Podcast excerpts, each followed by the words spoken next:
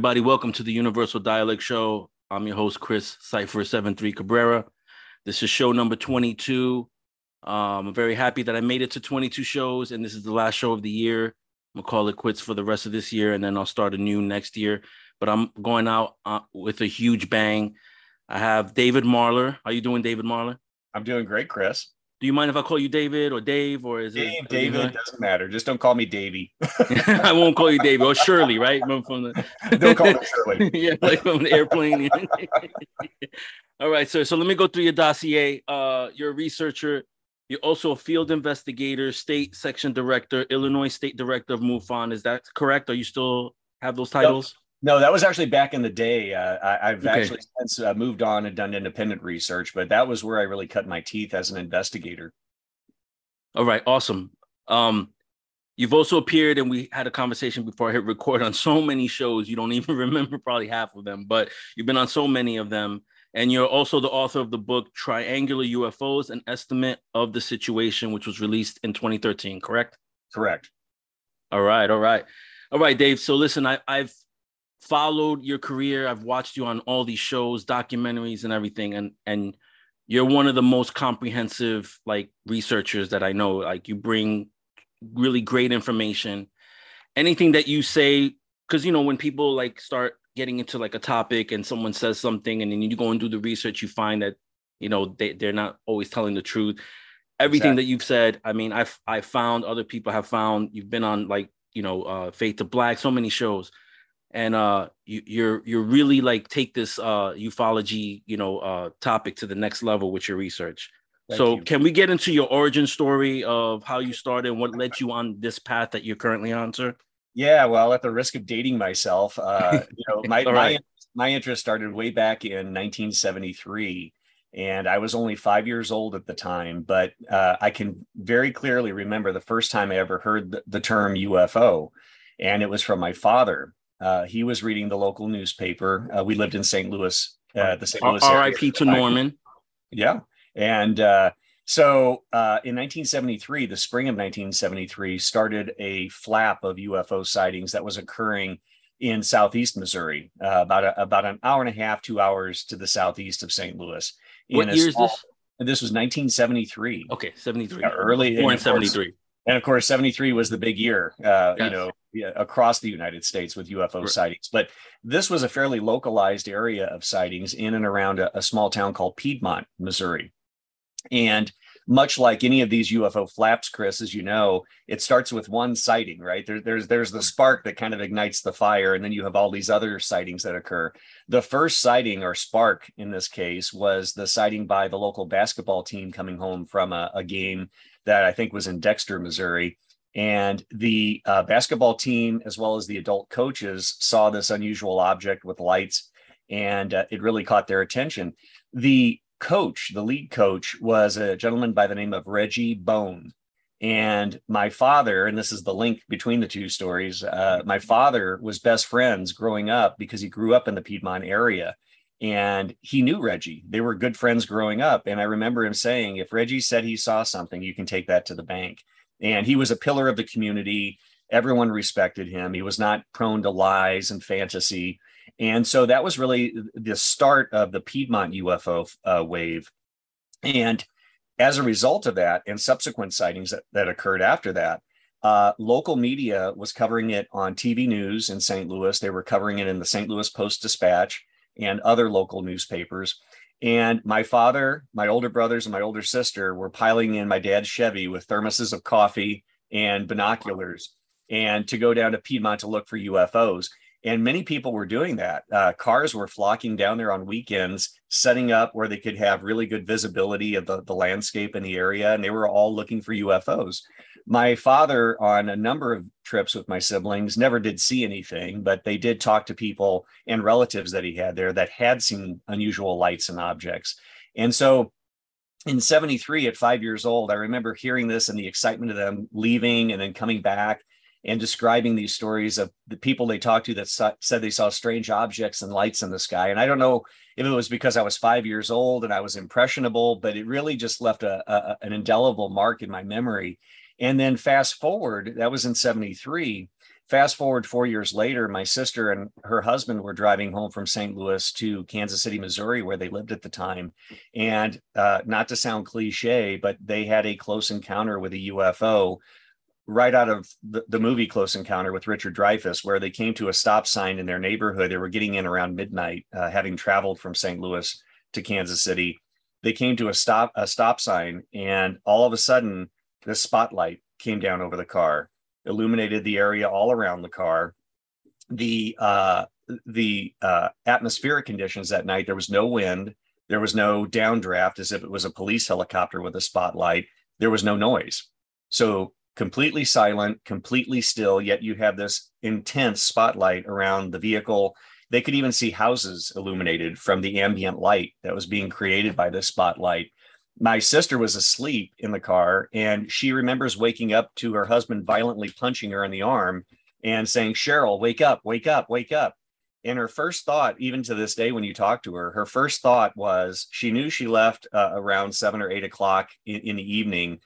She wakes up violently getting punched in the arm and her first thought was why is it daylight outside? Because she they had done the trip many times. They knew they'd be getting in around 11 12 o'clock at night and her first thought when she opened her eyes was, why is it daylight? That was how much it had illuminated the area around the car. And then, obviously, within a second or two, she then realized she's still getting punched in the arm. And uh, she started trying to process what was happening. And just as soon as the light had come on, and Chris, you know this from other reports, it went off like a like a light switch was flipped. And uh, her husband was able to look out the driver's side window and he could see an array of lights attached attached to something. To this day, he couldn't tell you, give you a detail, but he said there was something above the car. And so that was in 1977. And then in 1978, a year later, much like Piedmont in 73, there was a UFO flap and cattle mutilations occurring to the north of St. Louis, which again garnered a lot of local media attention, both TV news and St. Louis newspapers. And I remember hearing and seeing that. And so, you know, some people have really dramatic personal experiences with UFOs. Mine was just really a successive series of exposure to the subject in the early mid 70s. And then obviously I became a teenager, had much more interest in other things like teenagers do when you hit yep. puberty. and then and then fast forward, jumping over that that awkward period in, in growing up, uh, in 1990, I heard about MUFON and joined MUFON and became actively involved in starting to investigate and really just read about the subject. That's where my little library started at the time. And by little library, I mean little bookcase in my bedroom right. you know, with a few books. And now you can see what's surrounding me here. It's just grown to epic proportions. Is, is that part of your house? Is that like a wing of your house? Yes, my wife and I, and I have to give her a shout out. I have a beautiful, supportive, loving wife. Uh, the, awesome. She, she, she's the secret sauce uh, behind my be, behind my work. Um, we uh, had all of this material building up in our home, and at that time we decided something had to give. Either we start, you know, giving away this material, which was not going to happen, or we look at potentially adding a new addition to the house. So this was a new addition that was added in 2017, uh, 20, 20 by 22 foot room. Uh, that was in 2017. By November of 2020, I had the NICAP CUFOS files uh, from the Center for UFO Studies deposited here. I serve as their official archivist. And just off camera here to my right, uh, I have 15 file cabinets uh, of the largest historical UFO case files in the world. That's uh, awesome. Uh, the NICAP, CUFOS, and, and, a smaller group called CSI New York, Civilian Saucer Intelligence of New York. Extremely rare material, and the original uh, files of Dr. Hynek from Project Blue Book. Uh, some of those, and I was I just grabbed these right before we went on air. Right. So the, the, oh, these, wow. are, these are some of the original documents from 1949 and That's at the awesome. bottom here, you can see declassified. All these documents are declassified, but some of these are signed by the original base commanders. And this one here is uh, from the Air Force. And this one, just to give you an idea of the, the antiquity of some of these things, August 17th, 1949, uh, subject Project Grudge and special inquiry to Wright Patterson Air Force Base and wow. we have we just have hundreds of these files another one that I, I, just grabbed that i had sitting here i was looking at yesterday uh, Department of the uh, Air Force Headquarters, United States Air Force, November 30th, 1949. Subject, and I love this one, Chris unconventional aircraft. yeah, they, they, not, they knew. not, not flying disc, not flying saucer, but I love that unconventional aircraft. And it's just really a, a, treat to go through some of these. And some of these are not uh, online. There's a uh, uh, kind of, a, I think, a misnomer that everything, all of this has been digitized and online. About 50% of the history that we have, much of it resides here, uh, has not been digitized yet. And you can see behind me one of my high speed scanners. We have two high speed scanners, a microfilm scanner, a slide scanner, and uh, right behind my cameras here, I have two reel to reel players, two uh, cassette players, two VHS players, all routed to two dedicated computer systems for digitizing. So we create MP3s, MP4s, PDFs, JPEGs of all of this material. And the goal ultimately is to share this with a, a worldwide community. Uh, I believe in preserving the integrity of the original documents, but I also want to make sure that they're digitized, A, for preservation, God forbid if something happens to the originals, but also afford this information to the worldwide community. Let everyone have access to this material because I don't have any answers, but maybe someone out there looking at this data may come to some answers or some conclusions that lead to answers.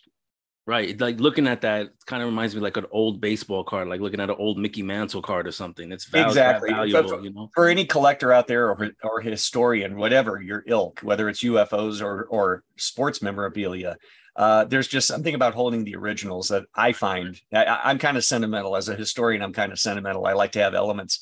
And speaking of that, um, not only do we have uh, actual documents and audio recordings, which from an informational standpoint is important, but I've been able to acquire artifacts from Air Force Project Blue Book. Uh, I have some of the original Blue Book material from Lieutenant Carmen Marano, who was one of the last staff members with Project Blue Book. When Blue Book shut down, he took all his material home and boxed it up.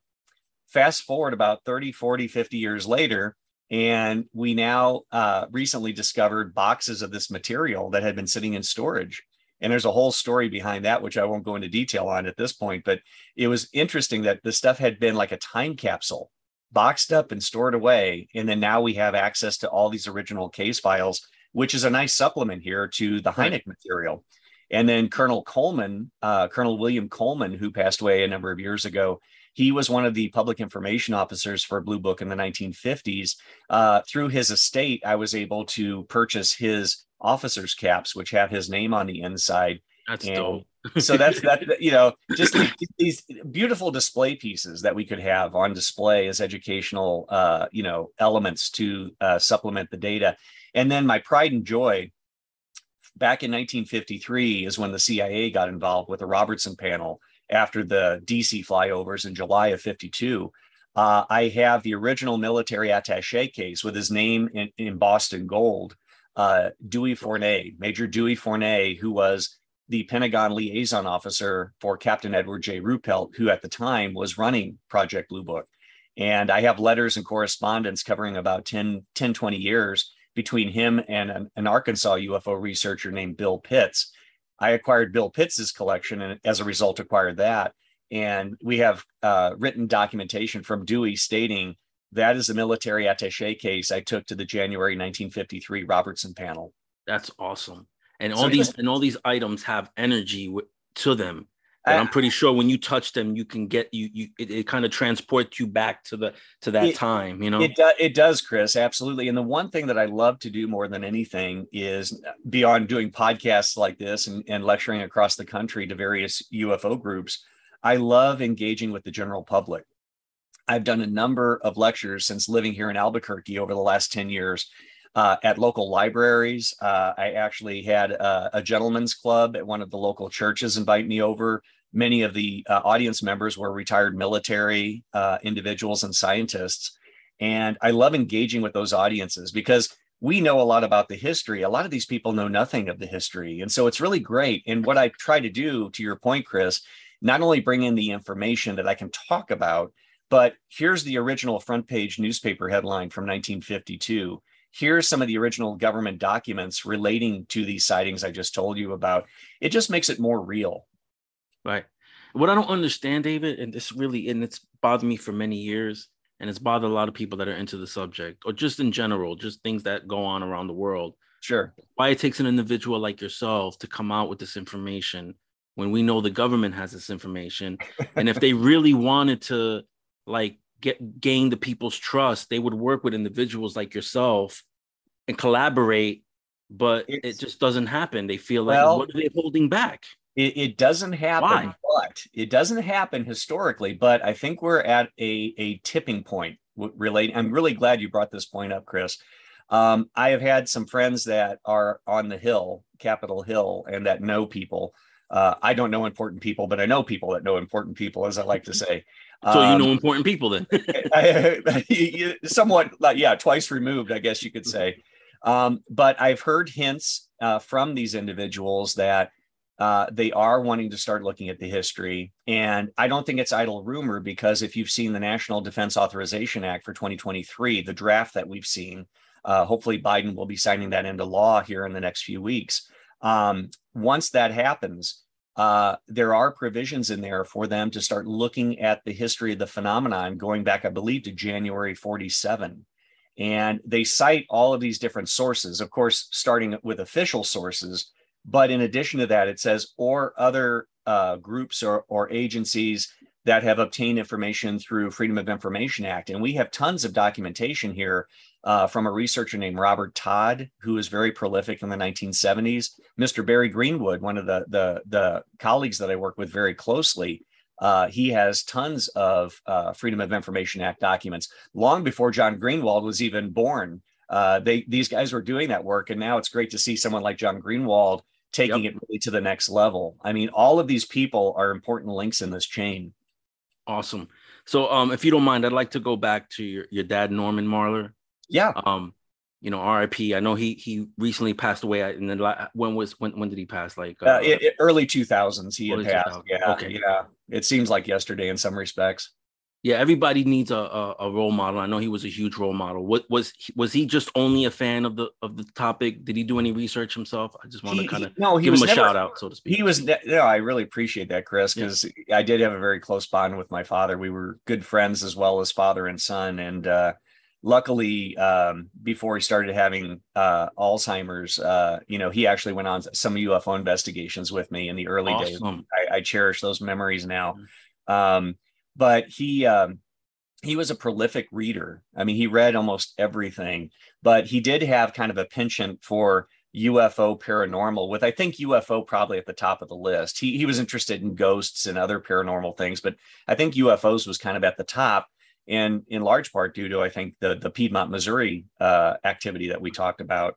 Um, and so, uh, yeah, he was a prolific uh, reader never got involved actively until, like I said, in 1990, I joined MUFON and, and he joined MUFON at that time as well. And so there for a very short period of time, we, we were able to kind of do some investigations. I wish he could have lived to see where we're at now with, with this and where we're taking it. Obviously, the information I shared with you before the show, uh, where we're taking it now to a whole new level. Yeah, you guys must have been a great tag team group. He was a great and, uh, guy. Yeah. I mean, he, you know, he, he inspired and instilled in me to be open minded, but be skeptical. And I always try to walk that tightrope. Uh, I think you find people in this field, Chris. I think you and I could probably think of personal friends. They lean one way or the other. They're either too skeptical, where they don't even look at the data and they're just arbitrarily assigning explanations.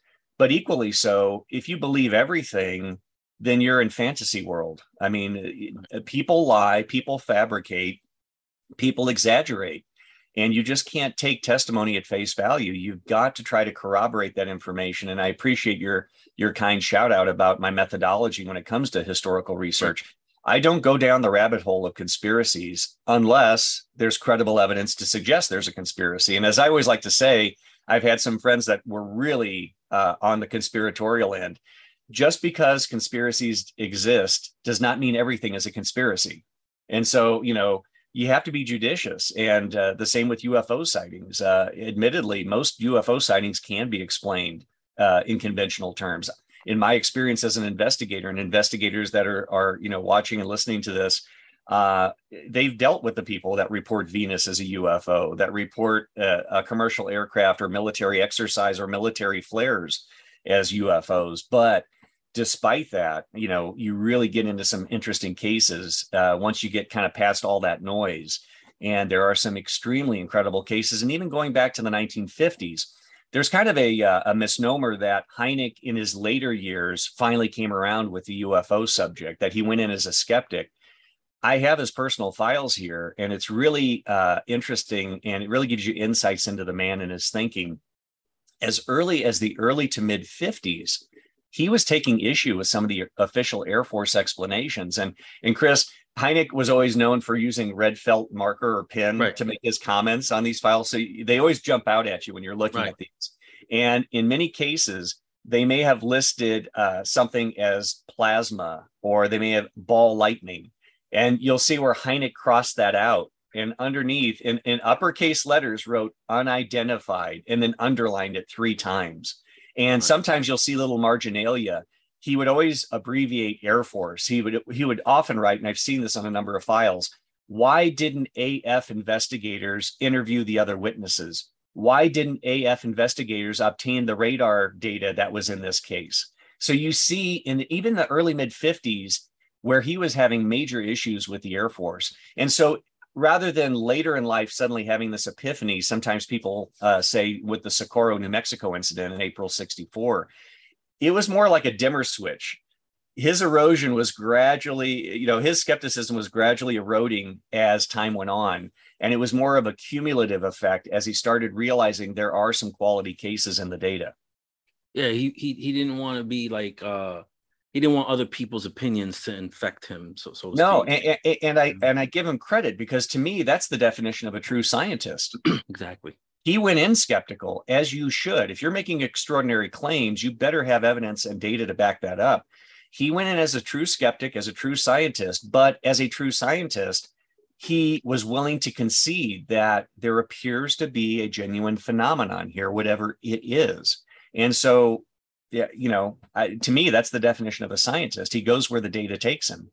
Right yeah when when when i get interviewed for like my experiences i'm very careful with what i say. I don't state the i try not to state definitives.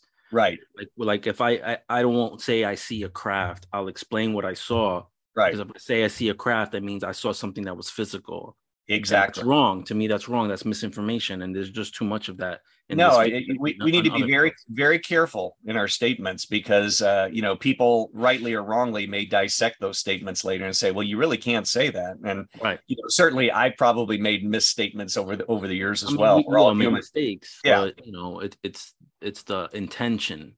But to your point you know in my research in my historical research over the years and looking at the history uh, I, I, don't care if people believe in UFOs. I just had the Albuquerque Journal here doing a story about three days ago, and they said, So you're not really out to make people believe? I said, No. I said, If you want to believe something, go to church. I said, You know, belief's relegated to religion as far as I'm concerned. I said, I'm not interested in if, and I said, I have people come up to me and say, Oh, I hear you're interested in UFOs. I don't believe in UFOs. And I look at them and I just say, Well, I don't care what you believe in. That, that's your right. Um, but I'm more interested in looking at documented uh, cases, reports, and trying to see if there's patterns in the data. And the one thing that I do try to do, which unfortunately I think many researchers don't uh, in the past as well as today, they don't cite their resources. When I went to college, it was Research 101. You you quote something, you cite the source. So right. audience people, audience members can go and fact check for themselves. You're right, 100%. So let's get kind of partially into your book because I think what we're going to talk about sure deals with some of what you've researched and mostly what, what what's in your book. But your book is named Triangular UFO. So of all the shapes, saucer, tic tac, yeah. you know, cigar shaped, Vimanas, you know, um, why triangles? What why, what what stood what stood out about that that got your your attention? No, great question. As I mentioned earlier, I got involved in 1990, and there were two or three really hot topics for those that remember uh, being in the field. If they were here in the 1990s, uh, it was like December 89, January 90. Gulf Breeze, Florida, with all of their sightings, was a hot topic at that time. Bob Lazar, Area 51, that was really coming out at that point. You know, it just kind of the, the news had broke. George Knapp had got that information out there. that was a really hot topic. And in addition to those two, the third hot topic was what are these triangles that they're seeing in Belgium? And so that was uh, three of the things. And I tended, I was obviously following all the stories, but the one that really uh, compelled me was the fact that you had uh, gendarmerie, police in Belgium, you had military describing these eyewitness sightings of these large triangular platforms. And I always like to call uh, these triangles, Chris, unambiguous. It's one thing to see a light in the sky zipping around. That could be a firefly, it could be anything. Uh, it's another to have someone describing a 300 foot triangle hovering 500 feet above their head, completely silent, with superstructure on the underside, large lights at the corners. Um, and so they just intrigued me. I mean, this is to me, this was like a whole other category of UFO. And much like uh, most people at that time, I thought it was something new. And so I was following the Belgian uh, developments as they occurred from roughly 89 to 91 and collecting information on that. And then, uh, as many people know, we started having reports of triangles in the United States and other countries, and I was collecting those reports. And then we come up to uh, the year 2000, uh, just after uh, Y2K, January 1st, 2000, uh, in Southern Illinois, January 5th. Uh, I was the Illinois state director at the time. We had the very dramatic sighting of uh, a triangle uh, witnessed and reported by multiple uh, police precincts that neighbored each other. And they literally were observing this triangle. They were in radio contact. We have the radio dispatch recordings uh, as part of Shiloh, right? Shiloh was one. Yes. Uh, well, it started in uh, Highland, Illinois. It then moved to Summerfield, uh, very close to Lebanon. Then it went to Shiloh, right near Scott Air Force Base. Then it went from Shiloh to Millstadt. Millstadt, we had witnesses in Dupo, although it doesn't appear to have gone towards Dupo. They saw it more at a distance. And so those were the primary witnesses. And then about a year later, another uh, police officer, uh, Mark Lopino in O'Fallon, Illinois, came forward stating that, yes, he also saw it. And then eh, in years later, we also had a secondary and tertiary witnesses that came forward saying that, that they saw the object. And so what was fascinating about this was we had uh, high caliber witnesses, police officers, uh, willing to come forward. We had the uh, dispatch radio recordings, and we literally could plot. Having met with the officers, we we were able to plot where they were, where they saw the object, and we were able to establish a very firm flight pattern of this object. It's not often you have that many data points where you can tr- literally track a UFO and the path that it flew. And what I was struck with, Chris, is as I'm sitting there interviewing some of these police officers, they're starting to sketch a triangle. They're starting to describe the silent flight, the low altitude flight.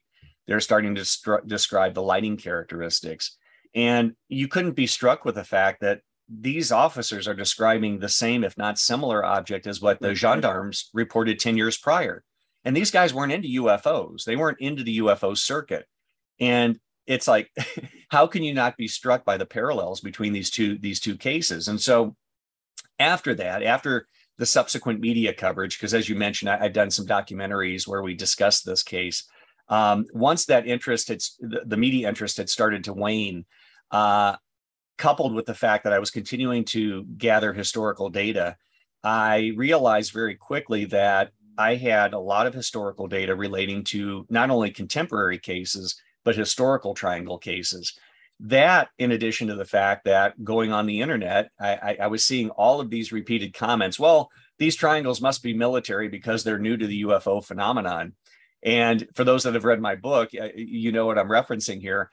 I've got news clippings from 1960 describing a flying triangle with lights that, at each that, point. That's what that was going to be one of my questions: is what is the earliest historical recording of a triangular yeah. craft? Well, the earliest one was like 1882. There was a uh, a reference in Scientific American to astronomers in Connecticut that saw two black triangular notches moving across the lunar surface. Now, admittedly not a lot of detail in the report hard to corroborate. Uh, i always like to say really starting in the 1940s is when you have more more data that you can corroborate and correlate with each other.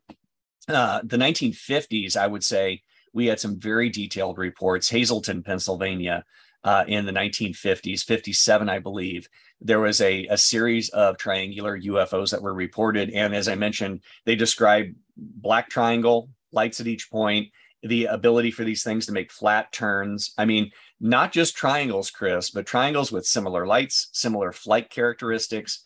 And just recently, uh, I think since since you and I last spoke uh, over the last two years, having the ability to have unrestricted access to the NICAP CUFOS files, I was uh, struck by a uh, British UFO researcher that made the comment that well, these triangles really didn't appear until 1977. And that just happened to coincide with the movie Star Wars, with the implication he made that people saw the Star Destroyer in Star Wars, and that was a cultural uh, influence to make people then think that they were seeing triangles.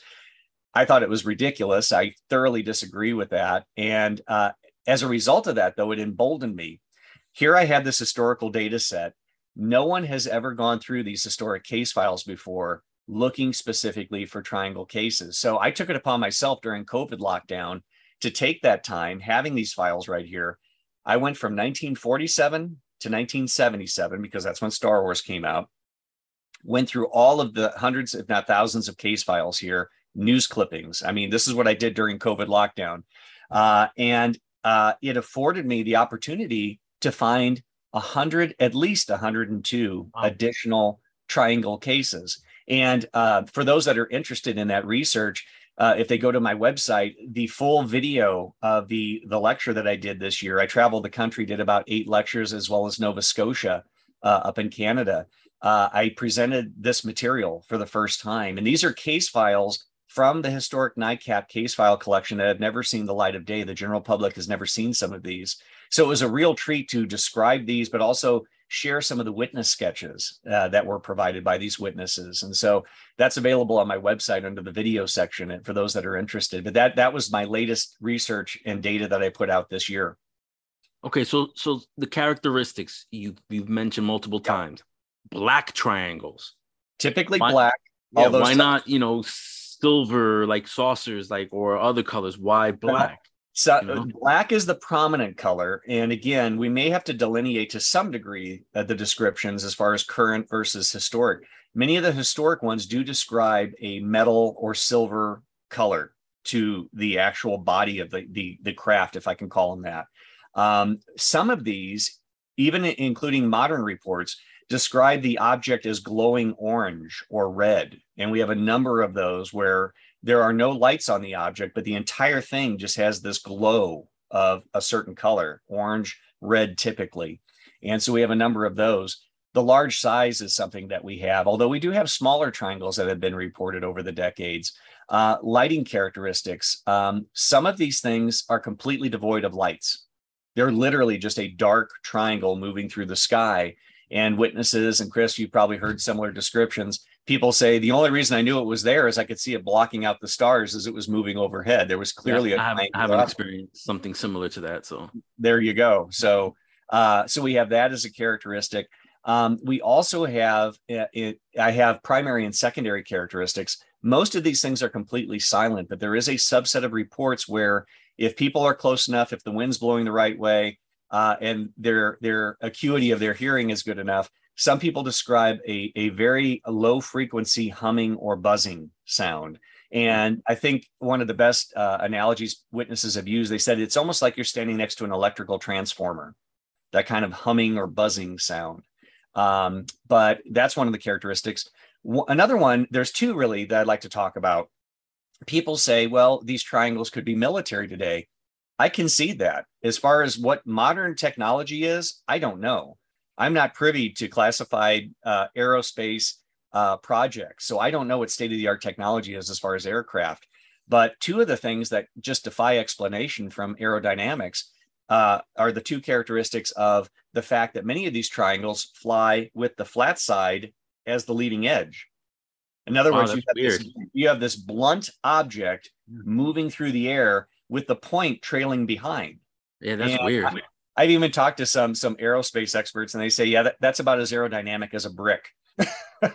so, right. what is that about? That certainly defi- I mean, I can understand a triangle moving with the point forward, much like the B two or the F one seventeen A stealth fighter. But to have a flat sided object moving through the air that has not only width and mm-hmm. height, but but depth to it, how is this thing moving through the air?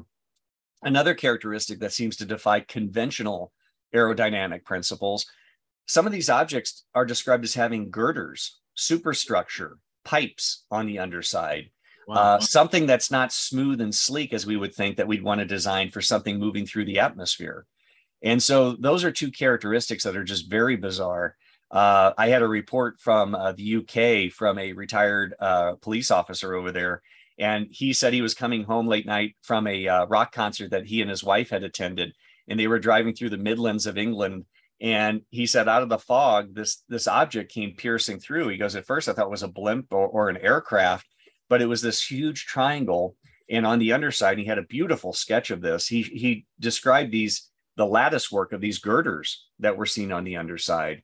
And in some of the reports, we have uh, accounts, as he did, of these large picture windows that were along the side, and he could actually see figures moving. No way.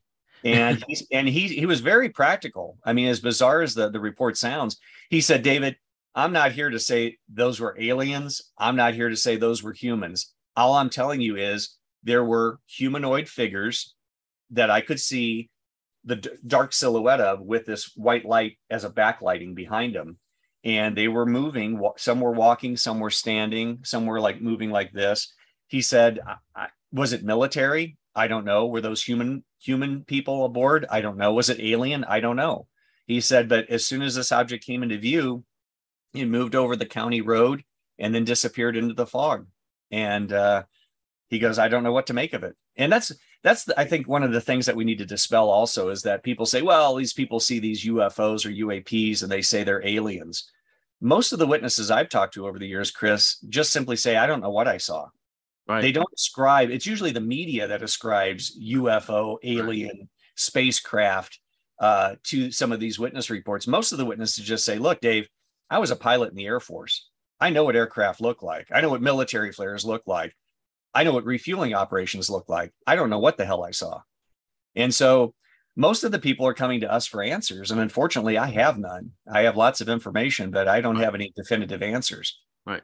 But I mean, if you did have, you'd, you'd release it, obviously, but you just don't want to uh, taint the, the topic anymore. Then, not, not at all. Not at all. And in absence of answers, I, I do want to interject this. I always forget to bring this up when I do interviews.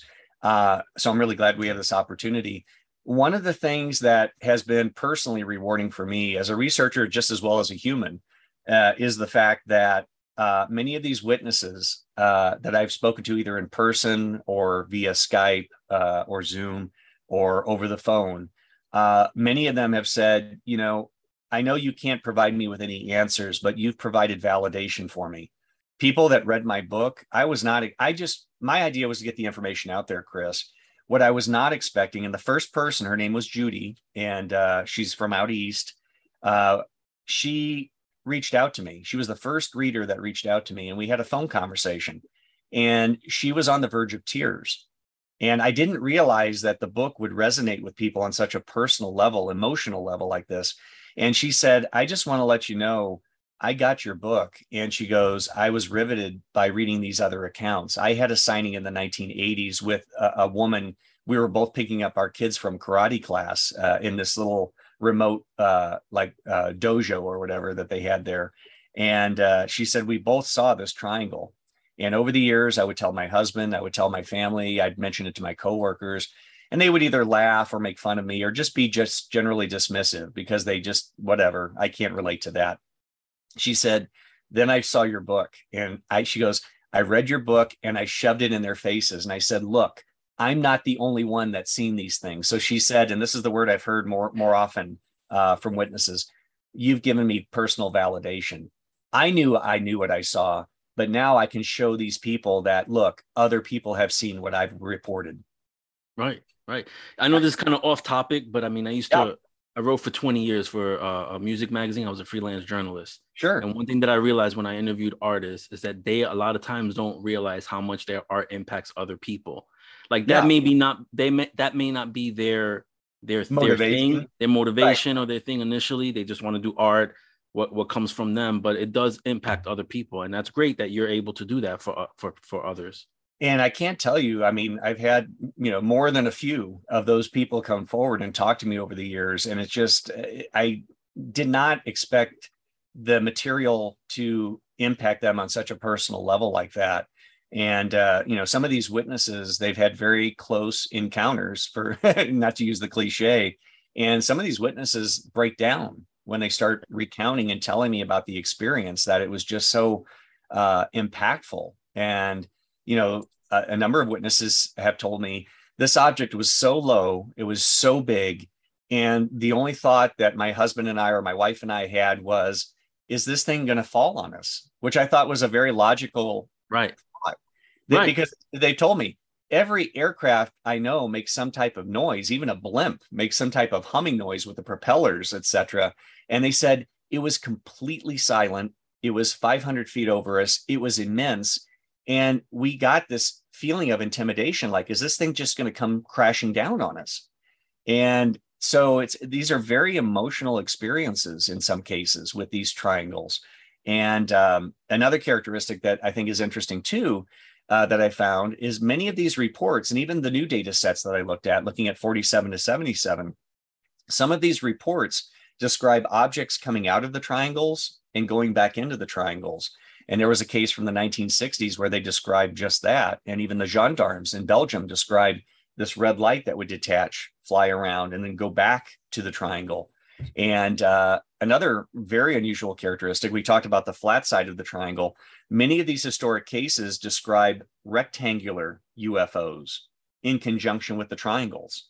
Right. And I have more than a few of those reports. So what's that about? And, yeah. and most of these take most of these uh, rectangles, if you can imagine a shoebox, that's about the, the, the proper ratio as far as height, length, width, etc.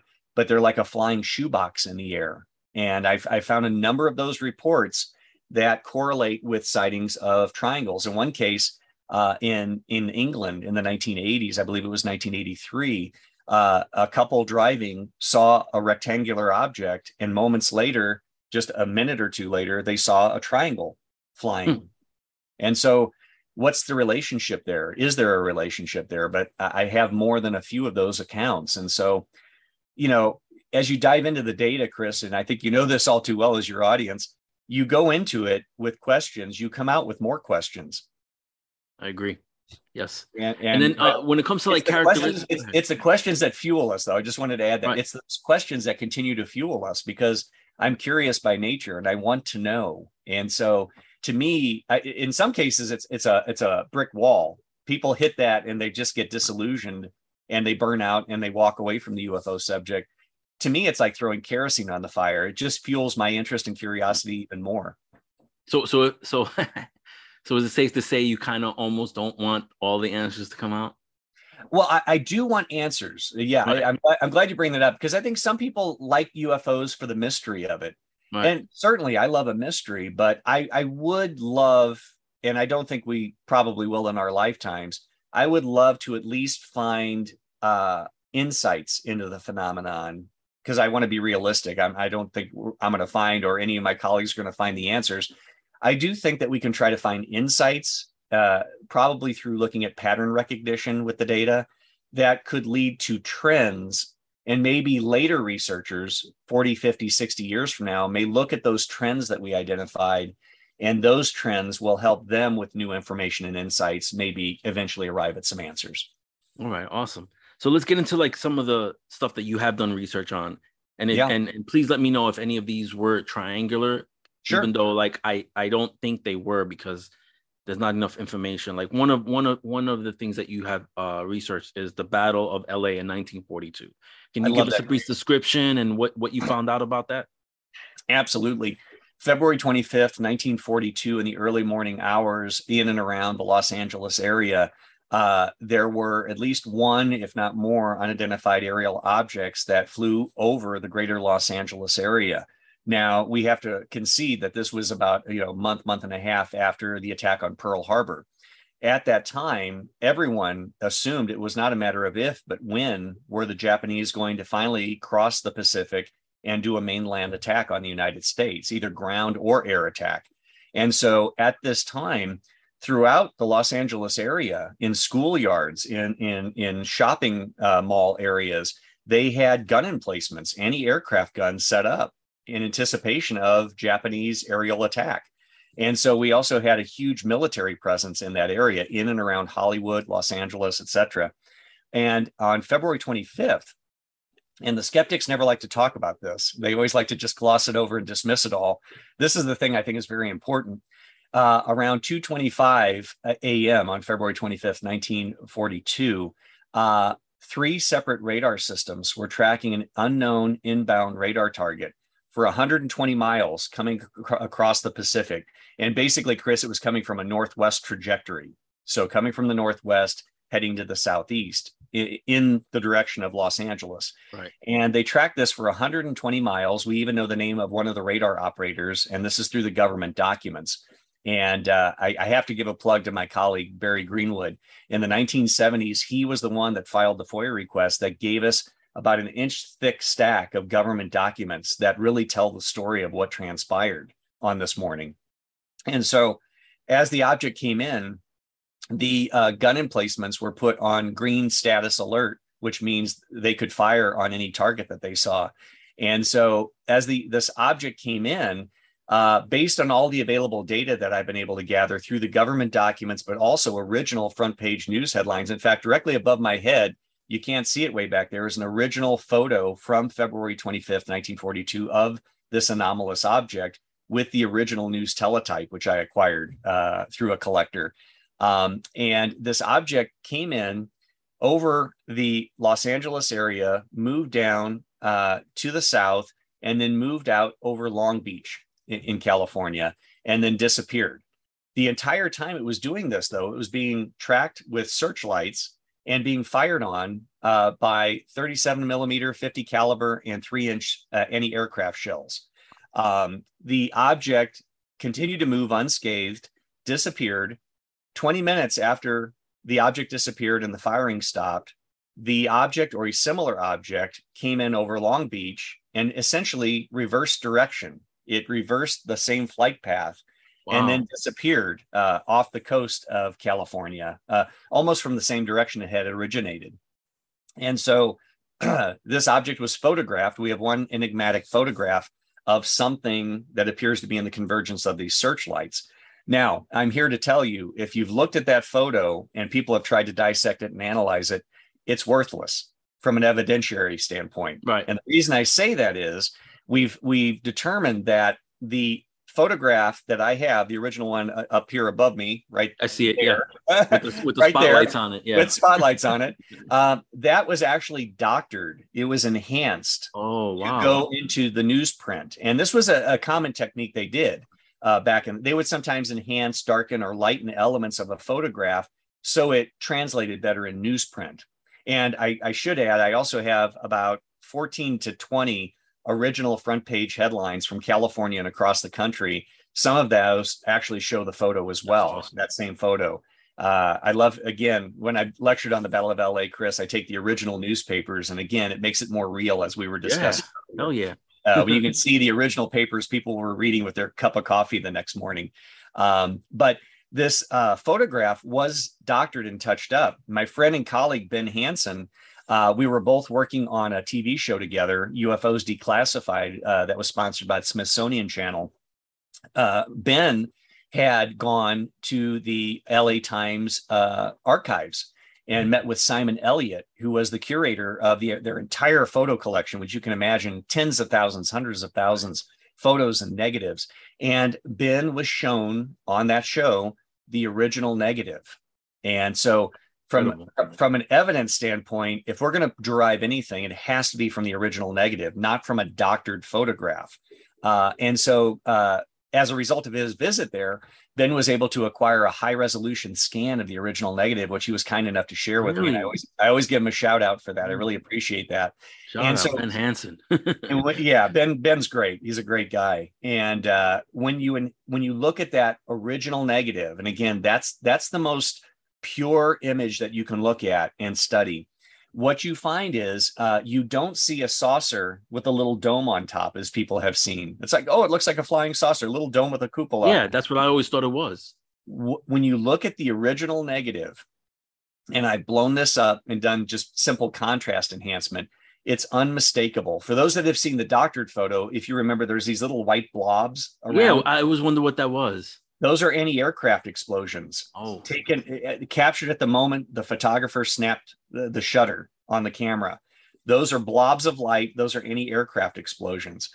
When you look at the original negative, you see an ellipsoid or you know the, this kind of lenticular shaped object but at the very center and top you see two or three of these same light blobs that appear either on or in front of this ellipsoid and so what you actually are seeing in the photograph the doctored photograph is a, a light contrast enhanced version of an ellipsoid with two or three of these explosions.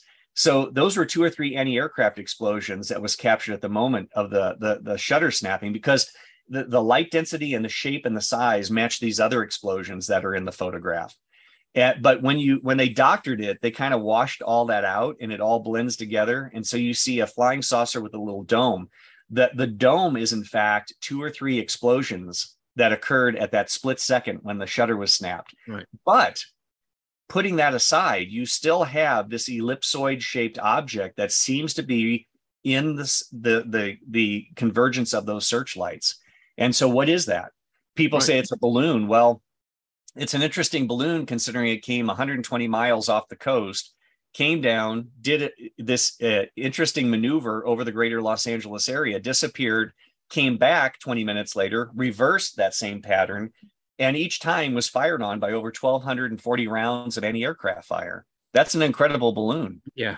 yeah well, it's not. A, you can.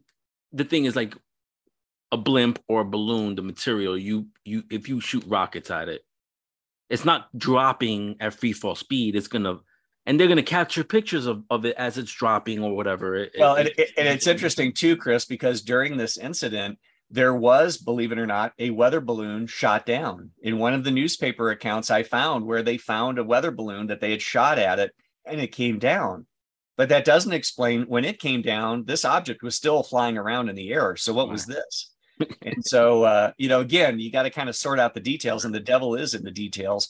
What's interesting, though, is I think this really demonstrates the importance of bringing all this historical data together because I had newspaper clippings, the press releases, et cetera what I didn't have were the government documents. And then that's when I uh, met with Barry Greenwood and found out about the government documents. So when you have the government documents, you have the newspaper accounts. We also have the CBS radio recording, which um, maybe some of your audience have heard. It's on the internet out there. Uh, Byron Palmer did a radio broadcast.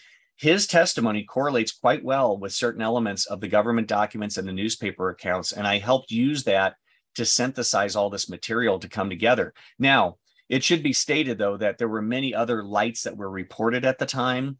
Maybe there were more unusual objects or lights mm-hmm. in the air, but I've tried to take a conservative approach, as I often do with these cases. I like to simply say this Was there some hysteria? Yes, probably so. People thought the Japanese were attacking. And the skeptics use that as a blanket explanation to just simply discard the whole case. I don't think you can do that. I always like to say I focused on the hypothesis that we had one solitary unknown object. And I do that for a very practical reason. Putting all eyewitness testimony aside, we have photographic evidence of one object. You only see one object in that photo.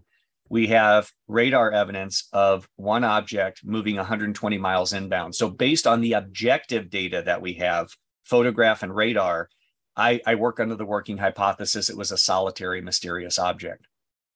Man, that's crazy. And it's, I mean, one is better than none. well, all we need is one on it. We often say that, Chris. Of all the, the, the thousands of case files sitting here in books and journals and material, if we have one genuine UFO that defies conventional explanation, that seems to demonstrate technologies or flight characteristics we can't explain, all you need is one valid UFO report to constitute a genuine mystery. And of course, we have volumes of material that I think suggest that. All right, sir. So let's get into this other one. This one's very intriguing to me. The incidents in Farmington, New Mexico. Now I know uh, Roswell happened in 47. Yes. Does this predate Roswell or is this after Roswell? This is just after Roswell by a few years. Um, and I'm, I'm glad you're bringing this up. I literally just had three days ago uh, an interview with the Farmington Daily Times here oh, in New Mexico. So I was just talking to one of their reporters. And back in March of 1950, uh, in March, March 18th, to be specific, they ran this headline, uh, you know, Flying Saucer Armada Jolts Farmington. And so uh, what occurred was, and this is, I think, and I'm not being um, loose with my statements, I think this is one of the most definitive UFO cases in history. Wow. We had two and a half days broad daylight sightings of structured vehicles numbering from single to dozens to hundreds that were witnessed by approximately four to 5,000 people. I mean, as far yeah. as a case goes, I mean, you know, how does it get any better than that? And uh, a, a, summary of it basically, uh, March 16th, uh, the morning of March 16th, 1950, in Farmington. And for those that aren't familiar where Farmington's located, it's up in the Four Corners region of New Mexico, the far north northwest corner of the state. And um, at that time, in the early morning hours, uh, they first started seeing objects that were flying over Farmington. Uh, at the Main Street location, there was a Chevrolet garage. It was called the Perry Smoke Garage. Uh, we had witnesses that were congregating in front of the gas pumps, and I have some great vintage photos of of the the gas station as it looked in March 1950. And you see the gas pumps there. One of the witnesses who I actually got to interview before he died just this year he literally passed away in April of this year. Uh, I interviewed him about five, six years ago. Uh, he was a, a, teenager working in the parts department. And you see the door where his little parts department used to be in one of the historic photos I have. And he says, You see the, the, the gas pumps right there? I said, Yeah. He goes, Well, I'm working in the parts department. And I go, I look out and there's three or four or five people standing at the gas pumps and they're all doing this, pointing up, looking up.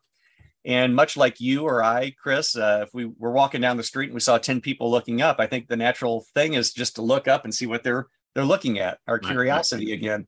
And so he walks out there and he looks up and he sees approximately 10 to 12 uh, grayish silver blobs. He, he didn't say that they looked like saucers, but they were these blobs and they were moving together he said a lot of people later said, well, it was maybe trash or leaves blowing around in the wind. He goes, whatever these things were, they were moving in a solid formation. And all of the witnesses in Farmington said it was not a V formation, not like a military echelon right. formation. Uh, some investigators, including myself, even asked that question. They, no, it wasn't a V formation. It wasn't like ducks or geese, but they were definitely grouped and all moving together like that. And he watched it until this formation dis- disappeared behind the trees. Well, that really consisted of the first day of sightings, uh, a number of witnesses, probably a dozen or so witnesses, but it was really a prelude for things to come. The next day uh, was Friday, March 17th. And on this particular day, all hell broke loose in, in Farmington as well as other parts of New Mexico, which is very important. I, you know, my investigation was like this. I was like a microscope focused on Farmington. right, right. But then I started finding reports 20 miles away, 50 miles away, right. 100 miles away. And uh, in the You know what that kind of reminds me of? I don't mean to cut you off. And, that, I, and I want to eventually get into it yeah. is the phoenix lights incident because oh, it's sure. the same thing. It absolutely. was even more broader but go ahead i'm sorry i apologize. No no not not at all uh, but you're absolutely right.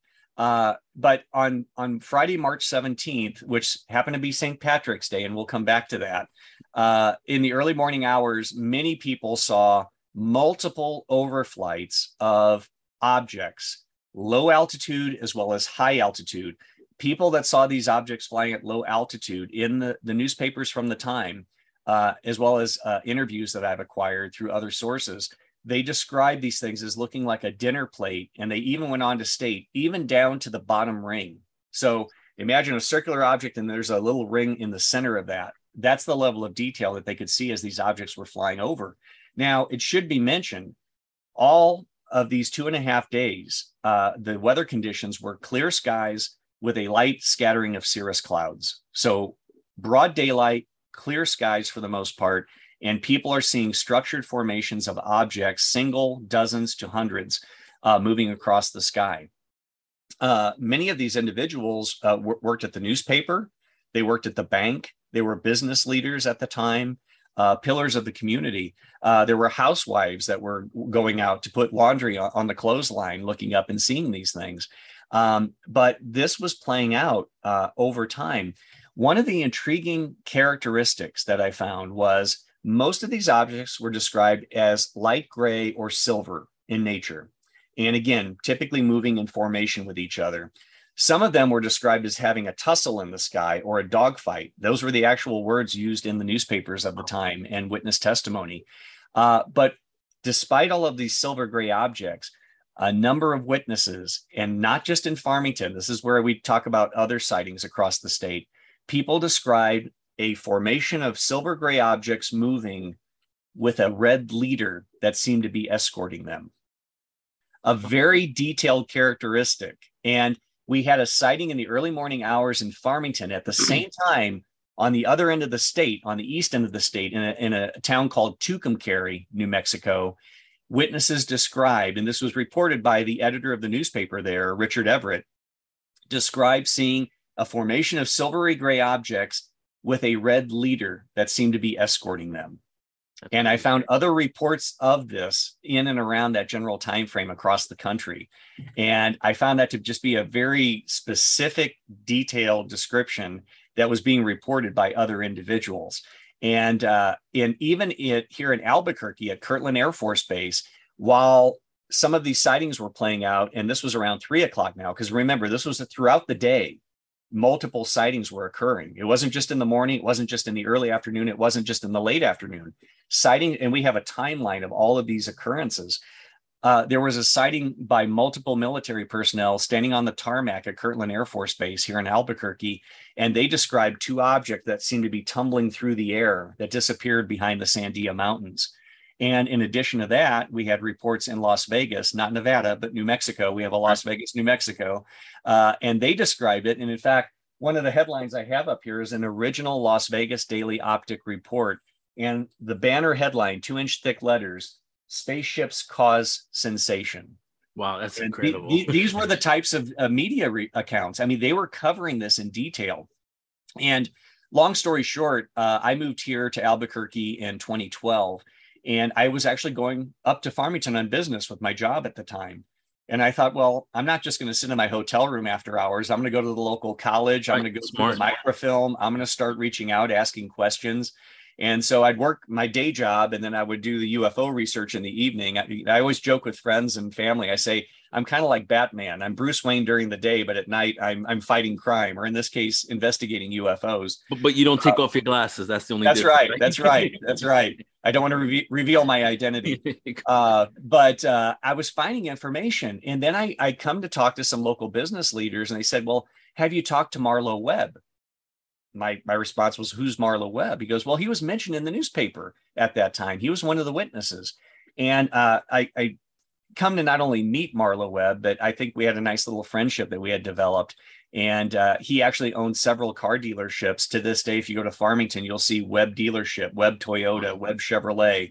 He was a huge business leader. Uh, later in life, he was actually the mayor of Farmington in the 1970s. He was a private pilot for decades. He owned a number of banks, a very successful businessman. And uh, I wound up meeting with him later in his life, uh, you know, about five, six, seven years ago and interviewed him in his office. Then he invited me to his home. I did an audio interview with him. And then, as you can appreciate, Chris, you build that relationship, that rapport, that, that trust with witnesses. I finally said, You know, Marlowe, I said, I would love to get you on video uh, just to document your sighting and your testimony. And he was very kind to let me come into his home and uh, do a video interview, which again is, I think, great because, again, he passed away in April of this year. So, uh, I kind of lost a friend as well as a UFO witness when he right. passed, but we have his testimony recorded. And in addition to him, through uh, uh, work with Scott and Suzanne Ramsey, who have done investigation on the Aztec UFO crash, they put me in touch with a gentleman who was another witness who was alive, and uh, his name was Virgil Riggs. Virgil was a third grader in 1950, and he was going to school in Aztec New Mexico, which is just up the road about 12 or 13 miles to the, the northeast of Farmington. And ironically enough, many of the reports describe some of these objects moving from the uh, from the, the southwest to the northeast. And I was able to meet with Virgil and also get his video recorded testimony. He described seeing a formation of circular objects, white or, or silverish. He said, imagine multiple double six dominoes lined up across the sky. And that's how they were moving. Very tight knit formation of these objects moving across the sky. And uh, it's just amazing the amount of testimony, the number of witnesses, the number of objects over two and a half days. The Air Force investigated it. They had uh, Air Force Office of Special Investigations come up here from Kirtland Air Force Base, which is District 17. And they went up uh, weeks later, not right away, but weeks later, and interviewed some of the witnesses, including Marlowe. Marlowe was one that told me, Yeah, they came up, they interviewed me. Um, and we had the documents in Blue Book files. You have to hunt for them, but they were redacted. So in 2017, I filed a Freedom of Information Act request because the last request that was on file was 1985 to get these things declassified. They wouldn't release the information at that time. Access was restricted. So in 20, uh, uh, 2017, I filed a FOIA request and was able to obtain the original unredacted Air Force Office Special Investigations files which really gave us insights into what I was looking for additional witness names. Now they weren't blacked out. There they were for all to see. One of the names that was on there was a gentleman by the name of Hulon Pace. Uh, you have to admit that's kind of an unusual name. It is, yeah. Stands out. Interesting. H U L O H U L O N, Hulon Pace. The reason I mention that is just last year, I was sitting here in this room talking to my, my colleagues, Jan Aldridge and Barry Greenwood, and Barry said, you know, I'm looking for information on a case from the Yukon Territory in October 1950. He goes, Do you think you could go through the files? I said, Gentlemen, I'll put you on speakerphone. I'll go over and look through the files while we're talking. So just off camera here, I was down down the my row of file cabinets that I have, and I'm going through and I'm looking while I'm talking to Barry and Jan, and going through October 1950. And Chris, as I'm flipping through the pages, just at a glance, you know, trying to find this case file for Barry, I notice a, a name, Hulon Pace, and I froze. I'm like, Hulon Pace. There, there can't be another Hulon Pace out there. I can't be right. It's not like John Smith. Right. So I pull a two, three, four, five pages out of this file. Now, mind you, October 1950. I pull it out and I had goosebumps. This was an account of the Farmington incident that was misfiled under October. It described the Perry Smoke Chevrolet garage. It described he was standing there. He mentioned Marlowe Webb as one of the witnesses that he knew that was there at the time, along with other witness names, which we never had as part of the historical record. Abe Huntsman was one of the names, and I can't remember the other gentleman's name right now. But these, I found two names that we never had before as part of the historical record. Then I start looking through and he's describing in detail these objects having a tussle or dogfight, describe the formation, all the characteristics that we just described. And then to my surprise, and Chris, believe it or not, despite the, the, the sensational ca- nature of this uh, case, we never had sketches of the objects, either in formation or individually. I flipped to the last two pages, and there are sketches of what the solitary objects look like and what they look like as they were flying in formation. In fact, Hulon Pace even sketched the city, the town, with the mesa. There's a mesa that sits uh, off to the side of Farmington, and that's where the local airport is. It's actually a landing strip on top of the mesa. And he shows how the objects came in single file. They had a tussle or dogfight over the, the airport, and then he shows the direction that they departed. We never had visual representation of the objects or the flight patterns. And this is, you know, 70 years, almost 70 years right. later. And here is a report that was misfiled in October of 1950. The only reason I found it was looking for a case file for Barry and seeing that name. And Chris, if anybody else saw Hulon Pace, it wouldn't register. The only reason I picked up on uh-huh. it was because I got the name through my my FOIA request. Yeah, because it's a very unusual name. Not, but it demonstrates, it demonstrates, if I might just add in, in closing, right, right. that this demonstrates that you never can really close a case. You never know when you're right. going to find other little elements or, or aspects to add more color to right. understanding what what took place. And lastly, I did tease your audience. I mentioned St. Patrick's Day. The reason I said that was Dr. Donald Menzel, Harvard astronomer, who was a huge debunker in the 1950s, he basically insinuated that what all these people saw was a skyhook Navy balloon that was launched at White Sands. It ascended to about 60,000 feet or greater and then ruptured, and people saw little bits of plastic floating down. Yeah, whatever. and, and then he adds to that, as if that's not insane enough, uh, he adds to that, and it just so happened to be St. Patrick's Day. Oh, so everybody was drunk. Implying implying the entire city of our town of Farmington was drunk yeah, at the whatever. time. And in closing, I did go to James McDonald's archive at the University of Arizona in Tucson and went through his personal handwritten files, which was a real treat, and uh, found interviews that he had conducted. And I went there at the at the suggestion of Stan Friedman. I told Stan I was looking into the case, and he goes, you might want to look at Dr. James McDonald's notes. I think I think James looked into that case in the wow. 1960s, and so it was through Stanton Friedman's suggestion that I went down there. I found a lot of additional details that had never been made public before that correlated with some of the other data I had gathered. And in the notes, though, and I love this when you can debunk a debunker. Uh, uh, uh, James McDonald actually contacted someone with Office of Naval Research, and in his own personal notes, he has the date, the time. Contacted Dembrowski. He didn't give the first name, just the last name. Contacted Dembrowski at ONR, Office of Naval Research. Dembrowski checked the Skyhook balloon launch logs. There were no Skyhook balloons launched in New Mexico in the month of March. The the the closest one was launched i think he said a month earlier that launched in minnesota and terminated in michigan. Wow. So yeah so there's the proof.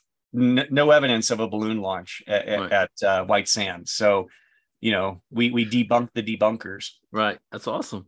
So the sketches yeah. very they sound very intriguing. Are, are are they or will they be available at any point yeah i i don't know if i i may have added them to my uh a case file. I, I did do a write up on this whole case, and I think I did include those on my website. If you go uh, okay. there and under research, I think you'll find those. And if not, I can certainly supply a copy for you. I'm, I'm, gonna look at those. I, I love looking at those uh, the sketches because you get and a lot again, more detail than than verbal sometimes. Despite all the witnesses and all this time, these are the only ones we have, and they they've been sitting misfiled for decades in, in a file cabinet. Right. So you, you were sitting on a gold mine, you didn't even know. So, so what else is out here that we're still right. waiting to discover. That that's well, what that's I the thing. Have have you looked through all of that, or is that stuff that you you've obtained, but you just haven't had the time really to look through each I one am, painstakingly? I am receiving tons of material, and we'll talk about you know right. what I'm having to do as a result of that. Right. right. Um, but I'm receiving so much material, and again, I contrary to public opinion, people think I do this for a living. I work full time. I have a family, a wife, and two daughters, and I do this in my spare time and I devote tons of time, as you can imagine, of my spare time to it. Um, but the material's coming in so fast. I'm trying to also field data requests, people reaching out saying, do you have a file on this case? So I, I have to pull the file, look for it, scan it, email it to people, uh, doing interviews, lectures, etc., and also scanning the files. We're currently in the process. I'll be working this weekend in my spare time continuing to scan. Uh, I believe we're in the 1967 now, scanning the NICAP CUFOS case file collection. And I even have my daughters now helping me prep the files. They're 12 and 14, and they're sitting there making extra money uh, from dad. And they're destapling all the, all the files, taking all the rusted paper clips out, re-gluing many of the news clippings that are glued onto sheets of paper, re-gluing those because they they've delaminated over time. Right. They're just falling off they're doing all the prep work, which really takes the most the most of the time. They've done two file cabinet drawers. Now I have two file cabinet drawers that I can run through our two high speed scanners we have and start getting that digitized. I then send that to Barry Greenwood, who cleans it up. If there's like um, dirt marks or scratches or folds, he'll go in and actually just kind of clean that up and remove that, right. make, make the document center orient the documents much better, enhance or darken if they need to be and then saves those as case files. And eventually we're going to have all of this data available online once we're complete. That's awesome. So what you're doing for your daughters is what essentially what your dad did for you. You're kind of passing that on. Yeah, I, I never really thought of it that way, Chris. But it's it's becoming a family legacy. That's, that's awesome. Okay, so let's go into another New Mexico case, uh, the sure. Hobbs incident of 1964. Uh, yeah, here here's another one. I mean, in this, uh, God, I, I could go off on so many different tangents on this one This is a, a, case much like Farmington. And that's what I look for, Chris. I, I look for cases that personally pique my curiosity because it seems like there might be an element of credibility. But I also look for cases like that that I feel really haven't had the light of day, really haven't had their day in court. Um, you know, I think as UFO uh, enthusiasts, we we beat to death certain cases, but to the exclusion of ignoring some of these other cases that are out there. And so this was one that why aren't people talking about this? And this was one that I originally found as the cover story in one of the APRO bulletins, the Aerial Phenomenon Research Organization, back in the 60s. Um, when I acquired some of these in the 1990s, I, I remember seeing this headline, uh, you know, uh, basically UFO burns a boy in Hobbs. And so I remember reading this and didn't think much of it because I lived in St. Louis. What am I going to do with that case? But once I started kind of winding down the Farmington investigation, I started looking, well, what other cases would I like to look at? And I stumbled across this one. Um, this involved an incident of an eight year old boy being severely burned by a, a, UFO, as crazy as that sounds. And uh, this occurred in Hobbs, New Mexico. Now, we just talked about Farmington being in the far northwest corner. This is tucked down in the far southeast corner. For those that have been to Roswell, New Mexico, if you go further to the southeast, almost to the Texas border. That's where Hobbs is located, kind of tucked away in the far corner. And um, a fairly small community, especially back in the 1960s, it was, it was relatively small. But there was a family that owned a series of businesses, one of which was a laundromat. And uh, their grandson, who was the really the focus of this whole case, he was playing in the back lot behind the laundromat. His grandmother was standing in the back door there was an off-duty nurse doing her laundry in the front of the laundromat. And as you can imagine the grandmother was doing kind of the tennis court thing looking this way talking to the nurse looking over this way telling you know her grandson no don't play there sit over there. And she was just kind of having you know her attention divided between the nurse up front and her grandson in the back lot. Well uh, as as was described at the time and as i found out later which we'll discuss in my investigation uh, the young boy was playing, and suddenly his attention was drawn to this black top shaped object that suddenly came into view and was hovering over a building. And to help orient your audience, there was the laundromat, the back lot behind it, a small alley, and then there was a small uh, one story series of like real cheap apartment buildings, but just one story, like one room apartments essentially right. back in the 1960s. He's playing and he sees this black top shaped object just drift over and stop over this little one floor apartment building, not very far from him. And he looks up and he stands up and he's looking at it. And uh, I eventually tracked the witness down, which we'll talk about. And so I was able to really get a lot of detail. Uh, at the time, as well as my interview, he described that when he saw it, he felt like he was looking at it, but he felt like it was looking at him. And just instinctively, he kind of stepped to the left he said i felt like i was almost like in the gun side of this thing and i just hmm. instinctively just felt like i needed to move. He stepped to the left. The object moved to the left. It mimicked his behavior. He then stepped back to the right. The object stepped back to the right. So it was mimicking his behavior. There was a concrete block there in the middle of the lot and he described that he then crouched down and he's watching this thing and it just hovered there. He then stood up and stepped to the right, and it moved to the right, again, mimicking his behavior. And then before he knew it, this object came right at him. He said, like a bullet, it just moved towards me. And he said, uh, all I can tell you is instinctively, for those that are, you know, hearing this, he told me, imagine you're crossing a crosswalk and maybe you didn't look left and right. And suddenly your attention's drawn to a car that's coming at you at high speed it was one of those things where you don't think, you just react. And he goes, I just went like this. He goes, I thought the object was going to come through me. And in fact, uh, James McDonald interviewed him four years after the event. And I've heard the recordings, and he describes the same thing to James McDonald. He said, I instinctively just braced because I thought this thing was going to go through me. It didn't go through him. Rather, it moved right above his head. At this point, as it made that acceleration, it made a whooshing sound. This diverted the grandmother's attention, who was standing about 15 feet from him, to turn and look at her grandson because she was talking to the nurse up front. She heard a whooshing sound, which diverted her attention.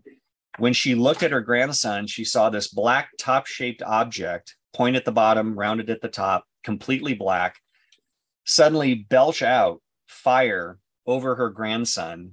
The wow. fire covered him from head to toe, yet only he was only burned from the jawline up, which is unusual. There's very weird elements to this story. Uh, it also belched out black smoke in the process. The grandmother described to James McDonald that there were burners on the underside of this thing.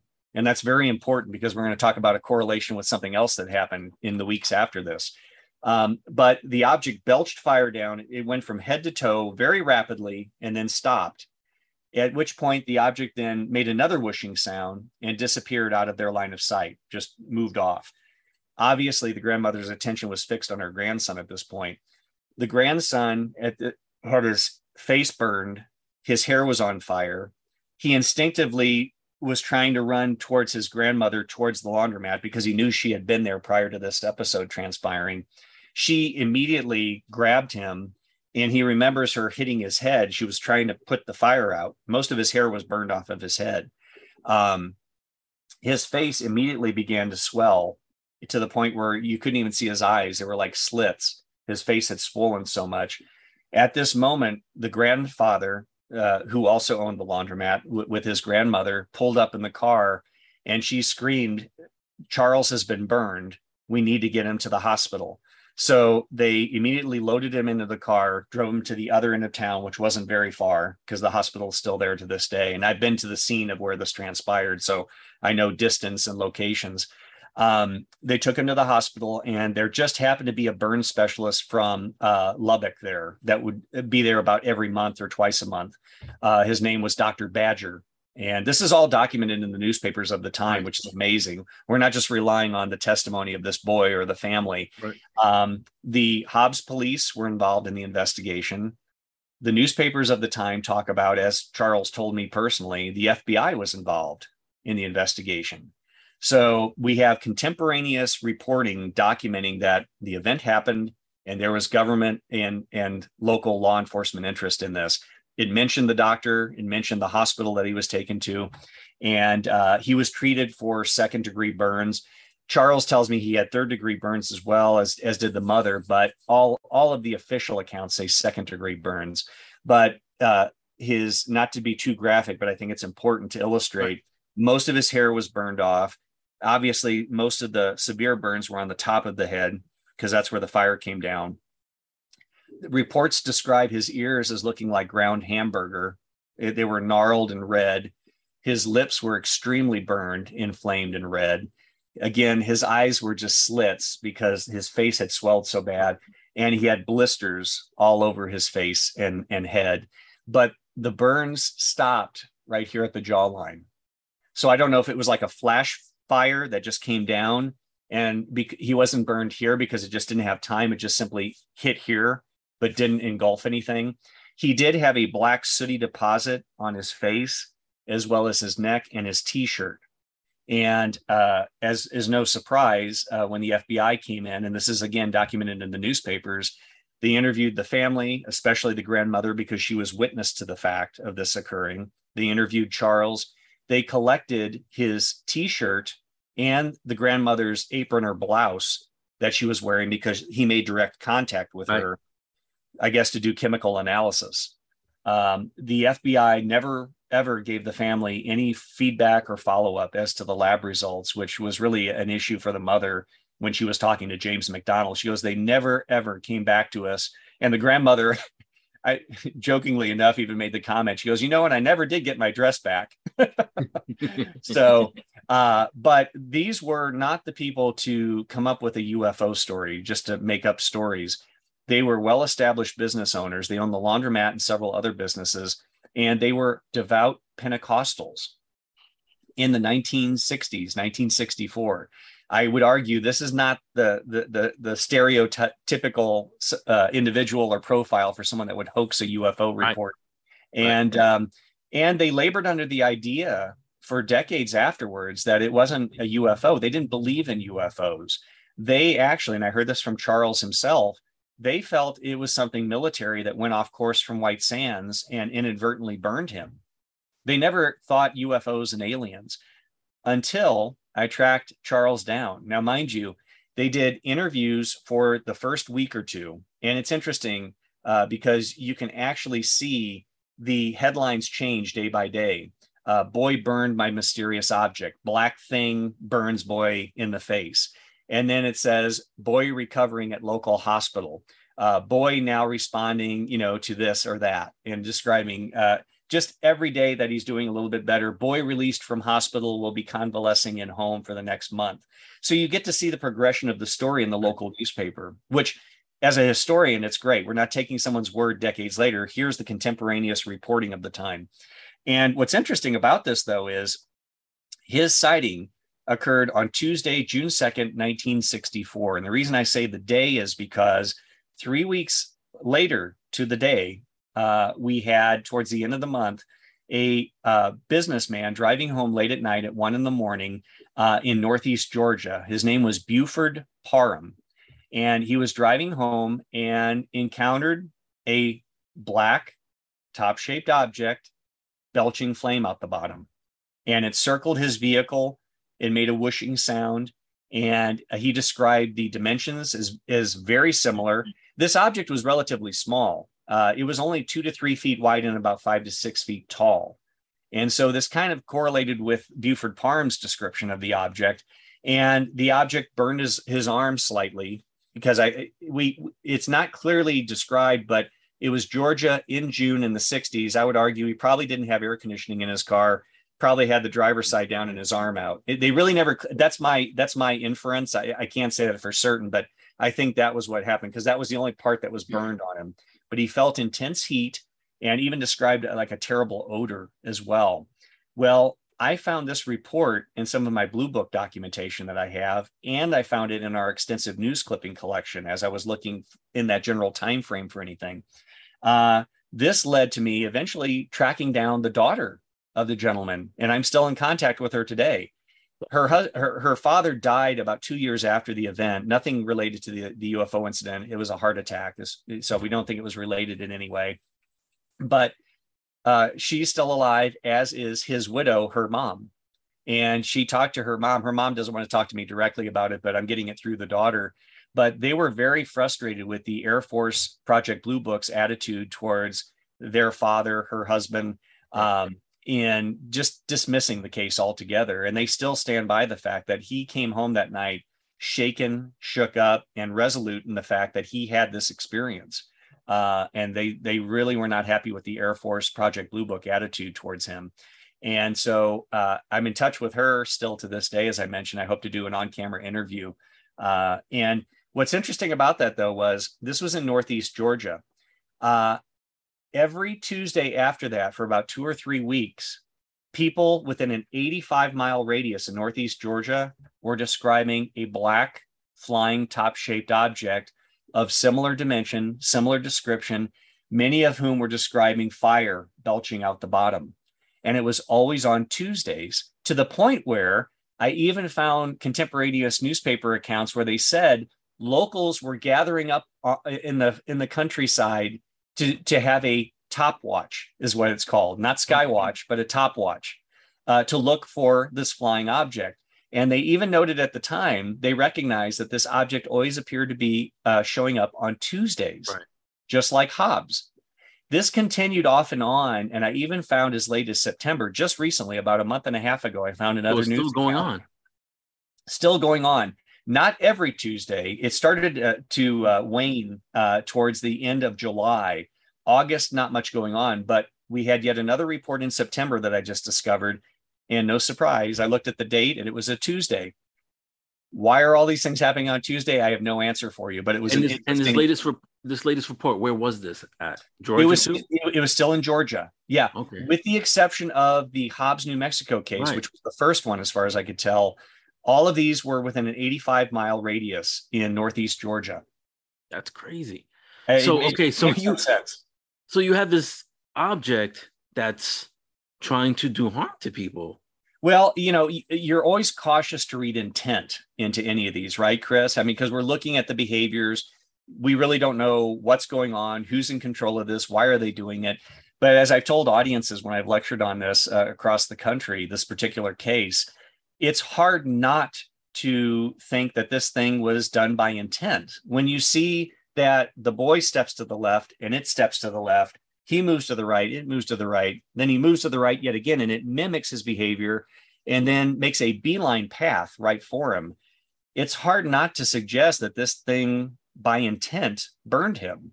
I mean, it, you know, again, we have to be very cautious trying to interpret behaviors, but I find that behavior very strange. It was almost like a guided missile. Is the only thing you know. It locked on. Um, it, it yeah, it's kind of it, like that too. And I kind of don't want to get into this because we can go into another rabbit hole. but I mean, I've had an incident before where I'm coming home and I get to my house and I see a wasp. Sure and I moved one direction and the wasp moves in the other direction because I, am in its sight and it's like, what are you? And I'm gonna bite the hell out of you. Absolutely. So it kind of comes off like almost organic in a way, like it's uh I don't know. it's, it's just bizarre. It's just bizarre. It and uh and so that that's a unique subset of reports. And then I started again, yeah, like all these cases, Chris, I start like this and then I kind of open up and expand my search. I found in the Blue Book files just about 80 miles uh, to the northeast of Hobbs, New Mexico in 1952. Now, this is going back some years, admittedly. Uh, I found a Blue Book case that was labeled as unidentified. They didn't explain it away. And I found Hynek's personal file on this case, as well as the, the regular file that the general public sees. Uh, two witnesses described seeing two objects. They described them as top shaped objects that were spinning, as these witnesses described, belching either smoke or steam out the bottom. And this was 1952. Wow, that's crazy. So, what other cases are out there? This is not a, t- a typical type of UFO we hear about, but are there other cases out there? And obviously, as I go through the files, I keep my eyes open for any. Well, I'm pretty sure there's a lot of more cases out there, and they're going to come out eventually. Yeah. Um, so let's fast forward a little bit. This one's a sure. little kind of kind of personal to me. Okay, so sure. I, I, was born and raised in New York City, um, and I left New York in '89. But in okay. the mid '80s, I was uh, because my parents had divorced, and I was staying with my dad at one time, and mm-hmm. I remember uh seeing something in the sky. It was a daytime sighting of this uh, I guess you could call it now they call it tic tac, but it was it was a cigar shaped black, like super black object flying mm-hmm. in the mm-hmm. sky right. And that that started like my interest in, in the topic of, of of ufos but i never knew that uh new york state and city had a history. Oh yeah and it wasn't until years later when i found out about the hudson valley ufo so can we yeah. talk about that?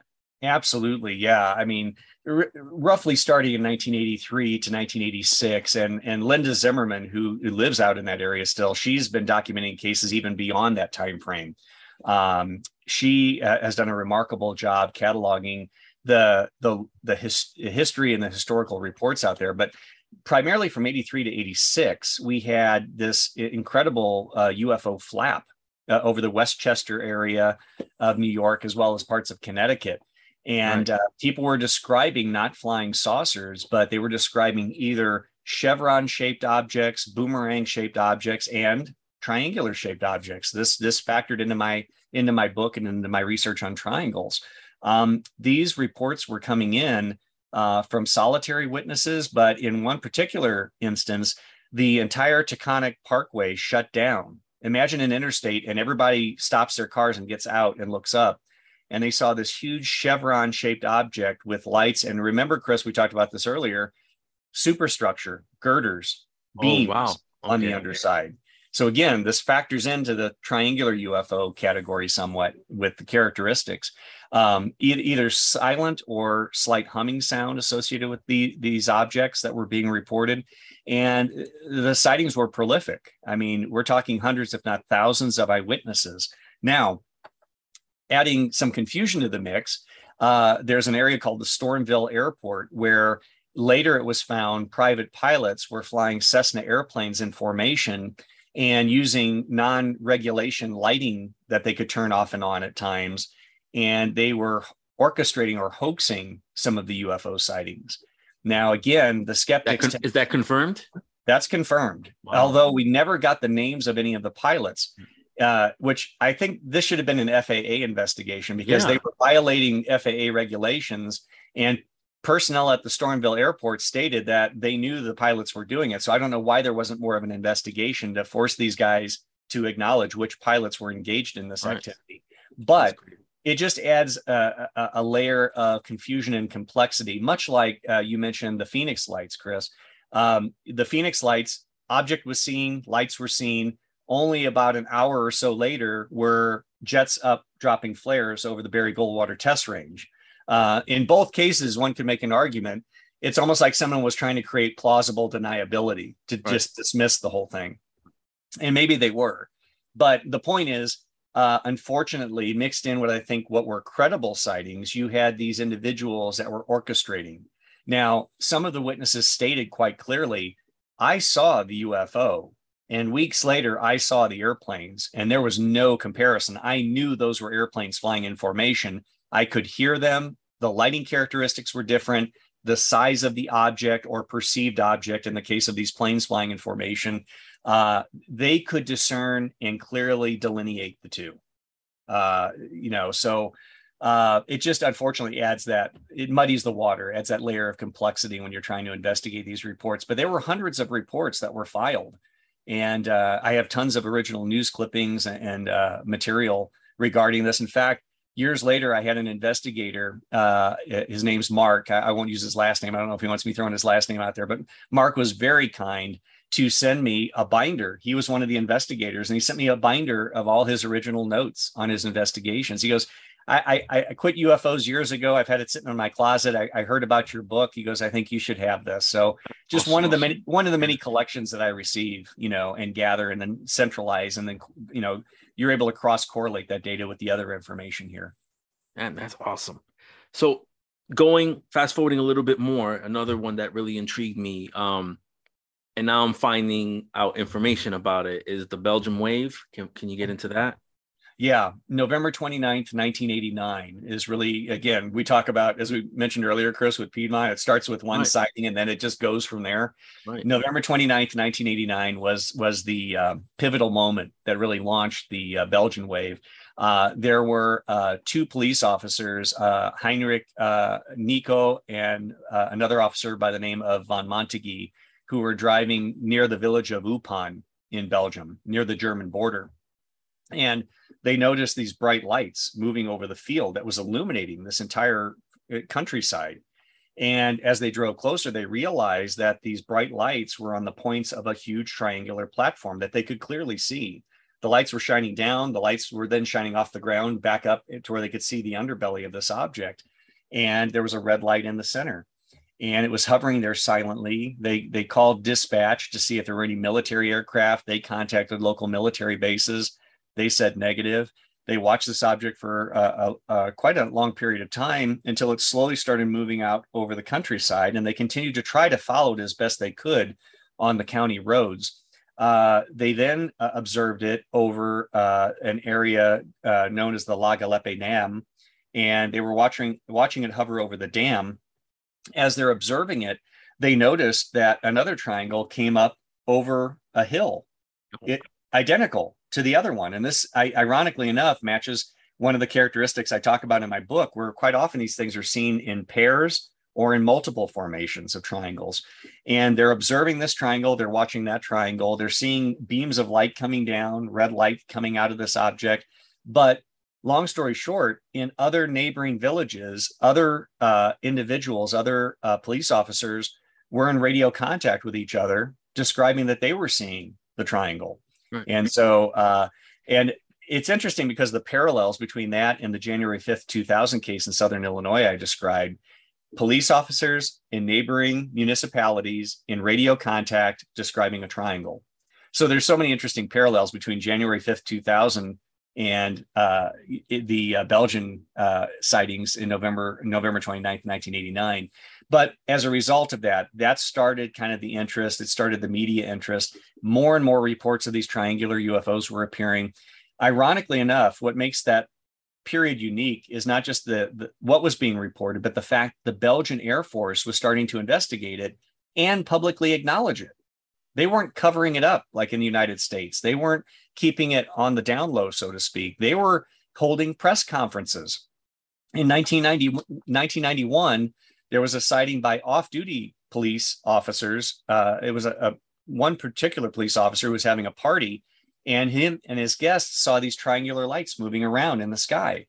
They contacted local authorities and they checked, and there were four separate NATO tracking stations tracking an unknown target at that same location. Based on the justification of that, they launched two F 16 jet interceptors to try to identify these objects. The one F 16 uh, was piloted by Yves Meelsberg, who's only done, I believe, two interviews and documentaries, one involved in a documentary that I also participated right. in. And uh, he described that he attempted multiple lock ons with his radar. Every time he would lock on, the object would pull away at incredible speed and either increase or decrease at incredible altitudes in, in the blink of an eye. And so they were never able to tr- truly see the object other than locking on with radar. But the Belgian Air Force held a press conference. They released the radar data and they openly talked about it. And, and uh, Colonel de Brouwer, later General de Brouwer with the Belgian Air Force, acknowledged that we have things in our airspace that we can't identify. This was unheard of. A military authority of any country acknowledging there are UFOs, we don't know what they are, and we can't describe, you know, the characteristics, how they fly. This this was unprecedented. And I would argue, Chris, going back to your earlier question about, you know, why triangles, I think that really uh, captured my interest. I mean, here, here, military authorities acknowledging that these triangles are in their airspace and they don't know what they are. All right, so the Belgium wave that that topic itself is very interesting. When I first or uh, saw it or heard about it, it was in uh like we talked about some shows from back in the days, UFO Files, I think. Sure. And they had they had a picture, and then years later, when I finally got the internet, I, I wound up looking the the topic up, and there was two pictures and they looked almost similar. One was looked like it was like right directly underneath this object but it was like you know you can see the the object itself. You can see like the shape and everything. And then another right. one looked like some motion blur in a way right. But there's there's a little controversy with that correct? Yeah there is. And uh, in fact i have a slide set over here of those uh, actual photos uh, from the organization sobeps which was the organization that looked at the uh, the the UFO situation at that time, and now they're called COBEPS. They've reformulated yes, under a different name. Uh, and ironically enough, uh, uh, several years ago, I believe it was in 2014 or 15, I had the pleasure of having Patrick Ferryn here uh, from Belgium. He was traveling the country, and he was in charge of the SOBEPS group. He was the lead, one of the lead investigators on this, and I had the uh, capability. We had corresponded, but we finally met in person. We were able to sit and compare notes on the triangles, which was really interesting. So I've had direct uh, contact with with Sobeps and, and with Patrick.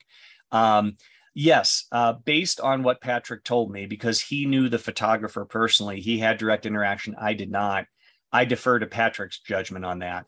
And it was determined that they were ultimately a hoax. Although I've heard recently, just in the last several months, that the photographer, I believe, is now coming forward saying, no, they're actually real. And either he was told to say that they were fake or there was some disinformation campaign. I don't know. Mm-hmm. I, I lump it under under the category highly controversial at this point. Right. Uh, everybody wants the smoking gun. Everyone wants that perfect UFO photo that you know can't be uh, explained away. Um, but I don't need photographs necessarily to to justify the reports. And again, uh, the, I, I don't mean to take issue with the skeptics, but sometimes they paint with a broad brush. I saw many statements at the time when that photo that you mentioned, you know, came forward and then was found to be a hoax. People said, "Well, see, the, the, the slide is a hoax, therefore all the sightings are a hoax." Well, that's a gross extrapolation. Just because someone took a slide right. during that time frame and it proves to be a hoax, it, it cannot discount all the credible eyewitness testimony from other people. I think that's just a gross extrapolation. So yeah, it's, it's like saying you know one UFO hoax means there's no such thing as UFOs at all. all well, I think I, I, think it was George Knapp who who put it best, and I always remember this. He said, "Just because a, a twenty dollar bill is counterfeit does not mean all twenty dollar bills are counterfeit." Exactly. So so the the Belgian wave, do you consider that legit? I do. I oh. find it. I I I, it's not that I believe everyone. I cannot summarily disbelieve all the testimony, and that's that's that's I think where I stand with the UFO subject in general. It's not not that you believe everything; it's just you summarily disbelieve certain things. All right. So this one, I'm it, it, we're gonna fast forward again. I'm trying to go in order. I had like I have notes just to let you know. Look, this is Absolutely. how I, I do my thing. I have notes just just so I'm in, I'm, I'm on task. But actually, 90- actually, actually, Chris, I hate to do this. This has never happened. I think my wife is locked out of the house. She just texted me saying she's locked out. So can That's I? Fine. Can I step aside for just one second? Yeah, of course, man. Don't worry. I'll be right back. Yeah, yeah, yeah, yeah, yeah. I'll pause. I'll pause. All right, everybody, we're back on. Um, so th- this next topic that I wanted to talk about is uh is another one that's personal to me because like I had uh I joined the military in '98. I was mm-hmm. stationed at Nellis Air Force Base in Vegas, and I had a, a few experiences there. But before that experience happened, I remember in '97 seeing in the in the newspaper about these triangle or one triangle craft over Phoenix called the Phoenix Lights. Can you can you get into that a little bit?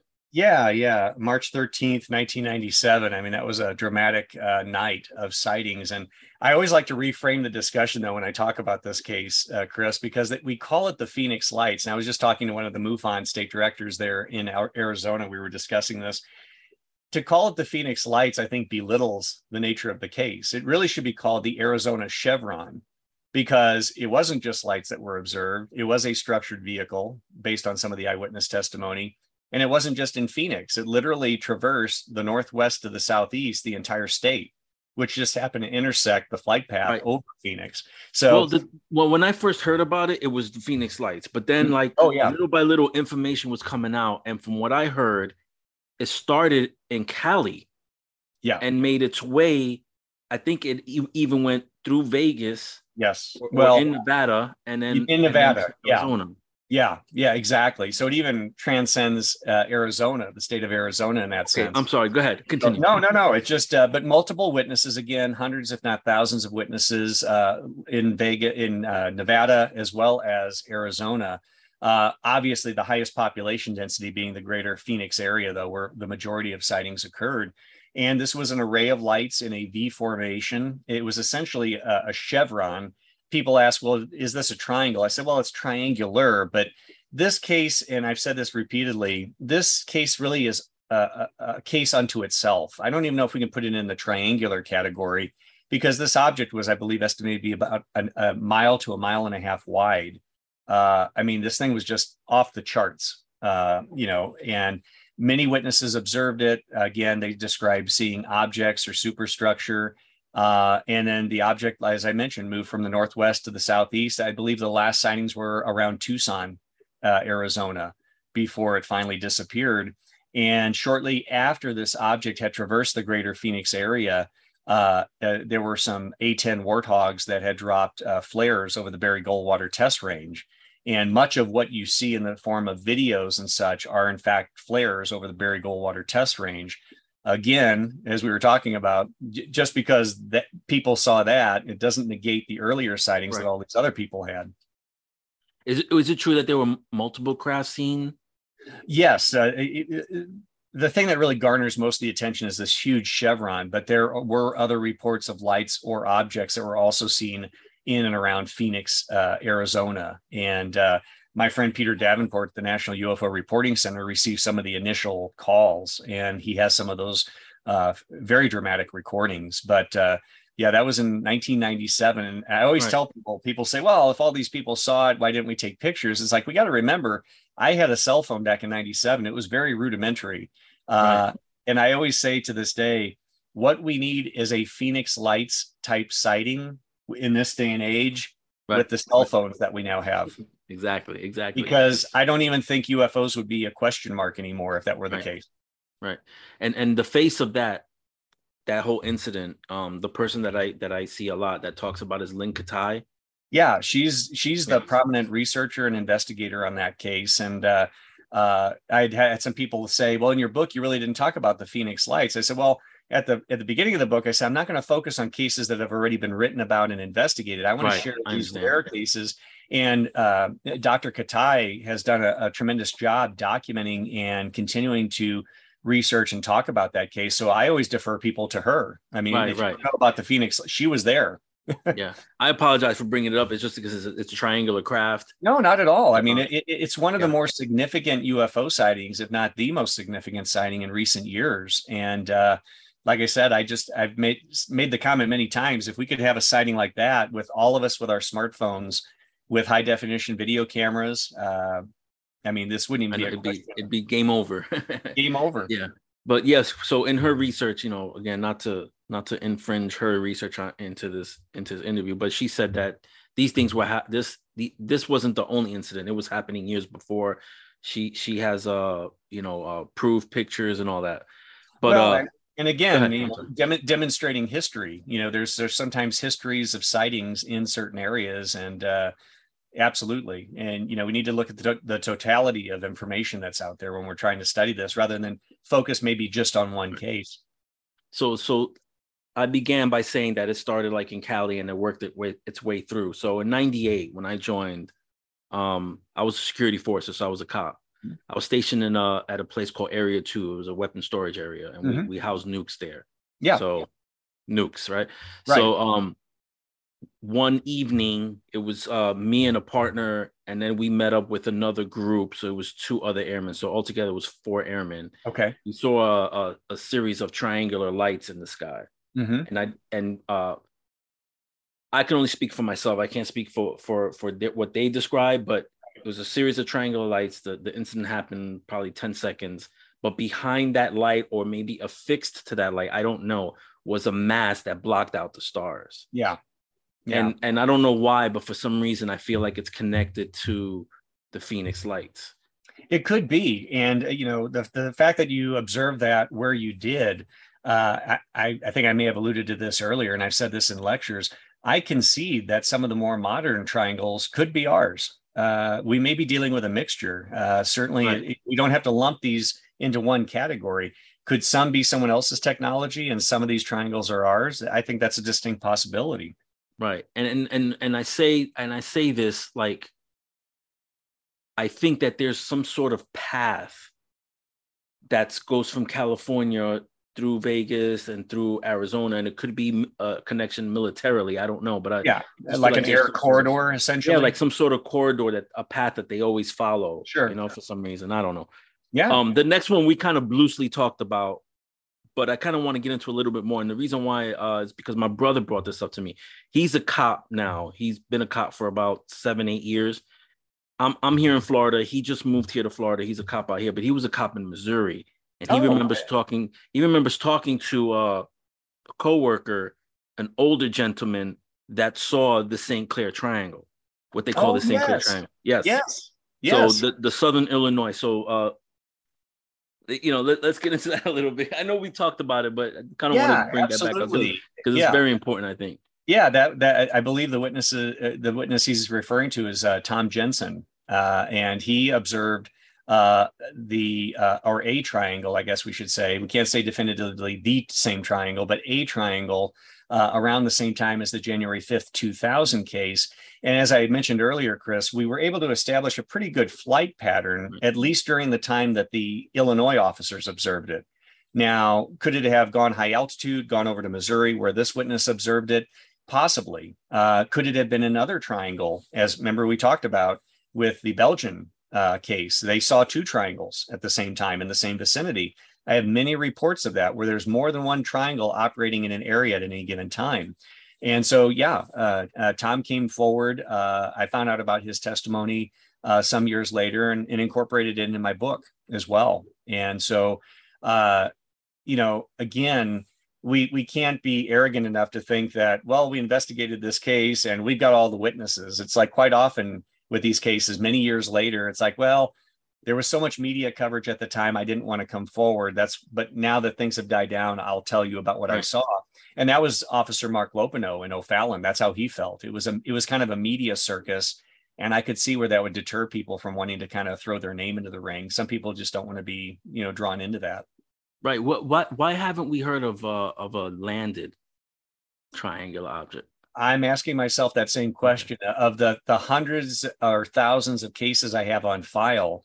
Uh, because I received reports from all over the world, especially after I did the unidentified episode with Chris Mellon uh, for the History Channel. um, I continue to receive reports. In none of the historical cases that I have, in none of the more current reports that I've received, I have not one report of a triangle being seen sitting on the ground. I do have some where they describe the object hovering about anywhere from 12 to 18 inches above the ground, but hovering, not making direct right. physical contact. Right. And that's a good good point you bring up, Chris, because I always talk about looking for patterns in the data, but equally important is to ask yourself, what don't we see in the data? And what we don't see is a landed triangle. Right. D- do you know if that picture? I don't know if it's legit or if it's a hoax, but supposedly, um, not our Navy, I don't think, but it was a Navy that had this triangular craft over the ocean, and you can see it kind of almost going into the water. Yes, yes, I think I know which one you're referencing. Yeah, right. I, I, I don't really speak to photographs. I, right. I, I, defer to the photographic experts to weigh in on that. That's outside my my lane. yeah, I, I, just wanted to know if you kind of knew anything about that. But yeah, I, I, get fo- I get photos and videos sent to me all the time, and I, I don't mean to be rude, but I just tell oh, people no. I can give you my opinion, but it's not a professional opinion. That's outside. That, that's outside my lane. gotcha. Uh, what about Tinley Park? Do you know anything about the Tinley Park incident in 2004, yeah. 2006? Okay. Absolutely, yeah. Uh, my friend, my dear friend, long-term friend and colleague, uh, Mr. Sam Maranto, who's taken over as Illinois State Director when I stepped down, he investigated that thoroughly, and these were multiple accounts of three orangish, amber, reddish lights that were seen moving in formation over Tinley Park, Orland Park, which are suburbs of Chicago. And multiple witnesses, multiple media coverage. And uh, much like the Phoenix Lights, unfortunately, though, we, we just don't have an answer as to what these things were.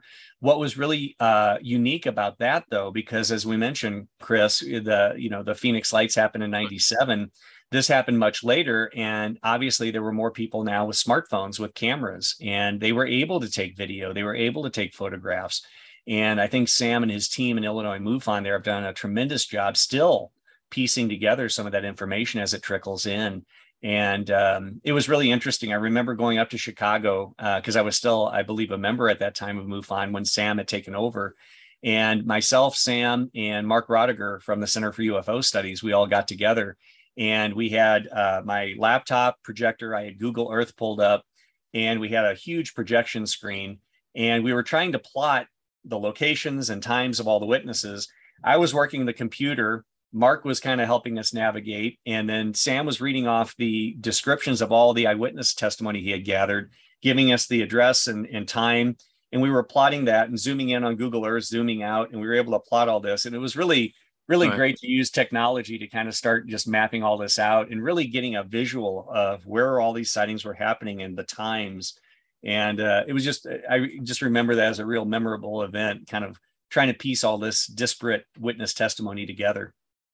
Yeah just having people help you you can get those puzzle pieces together and i'm a visual a i'm a visual kind of guy too. I, lo- I love maps and i love plotting things. That allows me to kind of get a mental framework of okay now i kind of see what took place. So so this next incident it, it's not a well, from what I understand, it's not a triangular craft, but it happened around the same time as the Tinley incident. Mm-hmm. That's the Chicago O'Hare incident. Do you yeah. know anything about that? Yeah, again, Sam did the lion's share of work. I lived in Southern Illinois at the right. time, so I was down near St. Louis. Uh, Sam lived up in the Chicago area, so he was again really the lead investigator on that for MUFON at the time. But uh, yeah, you had, uh, I believe it was in November, you had this uh, flying saucer. I hate to use the term, but I think it describes it quite well. Right. You had this flying saucer that appeared to be hovering over one of the terminals at O'Hare International Airport.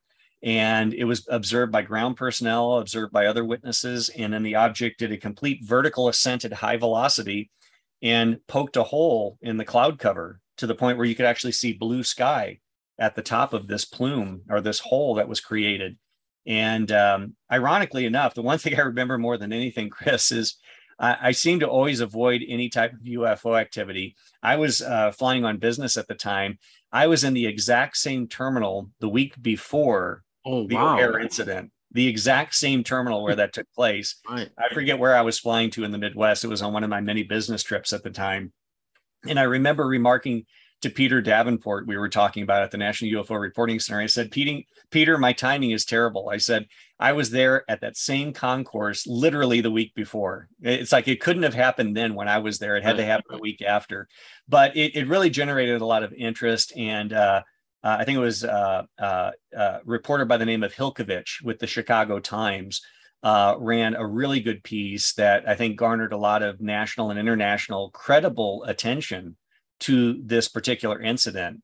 And I found that to be almost as amazing as the sighting itself, that the, the local, national, and international media were covering it and not really poking fun at it. And, um, you know, if we have an object of unknown origin that is operating directly above an international airport with some of the, the busiest air traffic in our nation, I think we need to take that seriously. Right. Uh, I don't care if you believe in UFOs, but even if there's anything of substance to these these reports, I think we need to take that seriously from an air traffic uh, safety standpoint.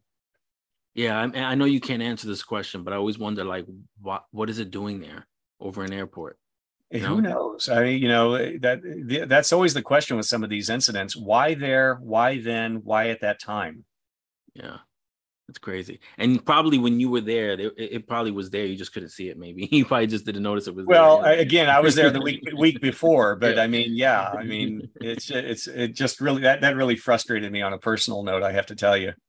All right, so let's shift lanes here, and then I'm gonna end this soon because I know you you you you have things to do, and so sure. do I. Uh, I wanted to get into like because we talk about the craft and you had talked about like the one incident where this couple sees this thing coming out of a cloud and there's a window and they see silhouettes of like these beings right do you have any information on what these being uh, like are beings associated with any of these with the research that you've done well, something I think that's good to bring up, and I, and I appreciate the question. Um, a lot of people have asked me, Dave, in, in your lectures you've done, uh, you know, over the last several years on the triangles, you've described some incredible sightings. Have you ever had any abduction experiences uh, or entity reports associated with any of these?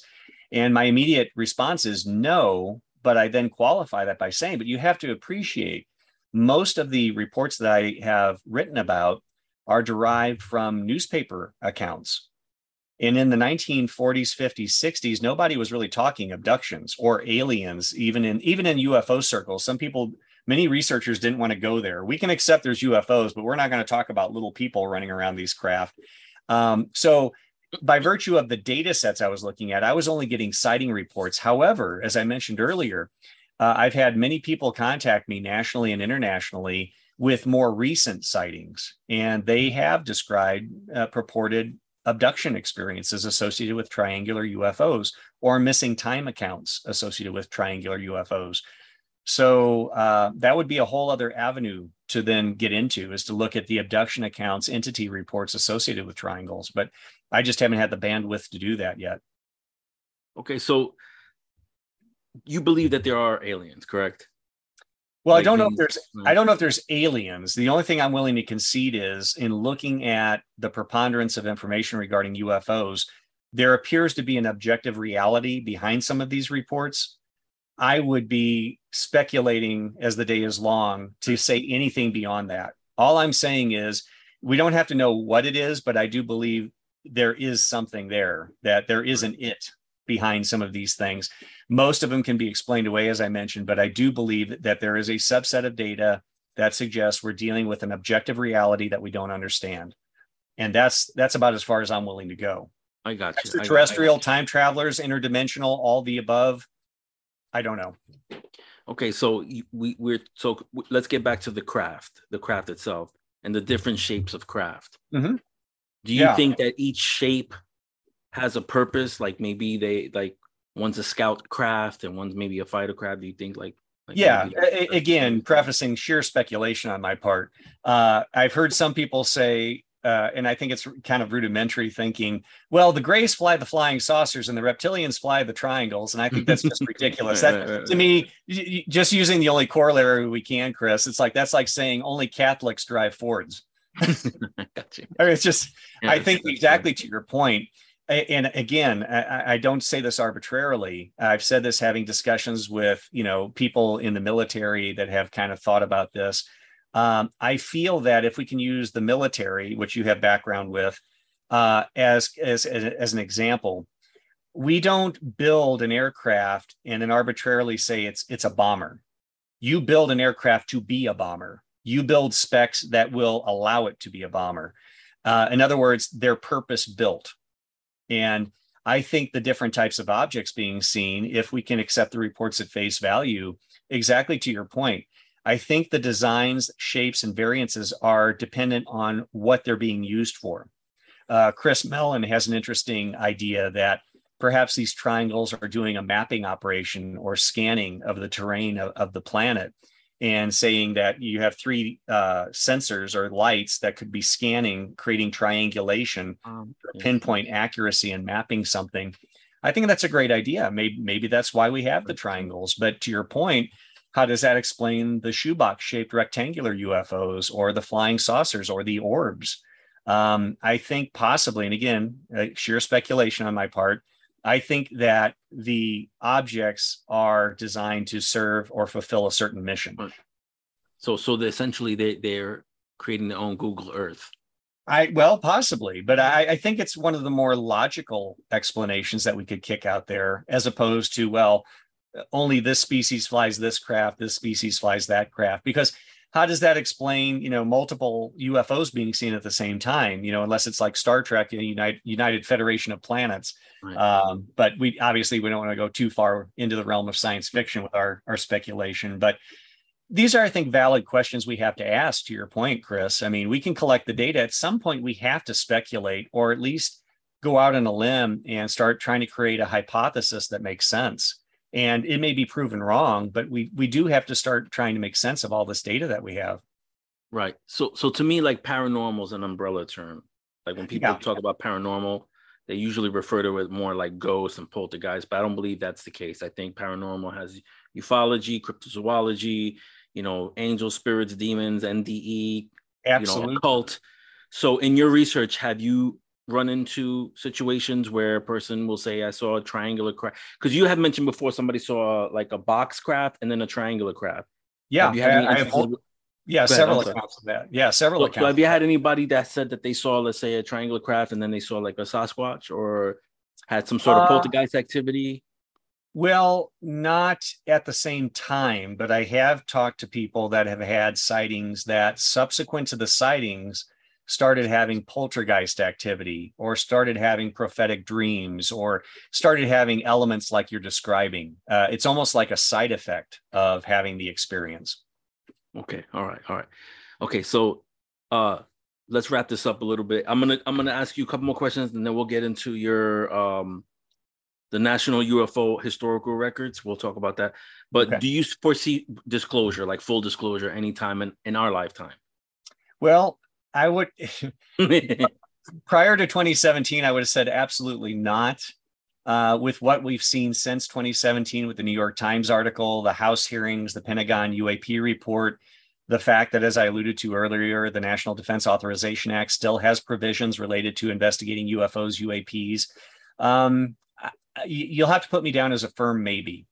Okay. Uh, we've already, in my opinion, had disclosure with a lowercase d they've acknowledged UFOs exist. I mean, we've had the House hearings. The Pentagon report acknowledges that whatever they are, whether it's Chinese drones, Russian drones, or something else, they are acknowledging that there's a phenomenon. And I know for younger people that have gotten involved in the last few years on the subject or last 10 years, you need to go back to December 69 when Blue Book shut down. Almost every conclusion that they used to basically justify shutting the Air Force project down has been refuted by the Pentagon report you know, the fact that UFOs do not constitute a threat to national security. Well, that was the impetus for AATIP. That was the impetus for the Pentagon report acknowledging that these things could potentially uh, pose a threat to national security or air safety. So you look at that and you look at the conclusions with the Pentagon report, it refutes where we are. So I would argue we have we've done a 180 as far as the uh, official position on UFOs.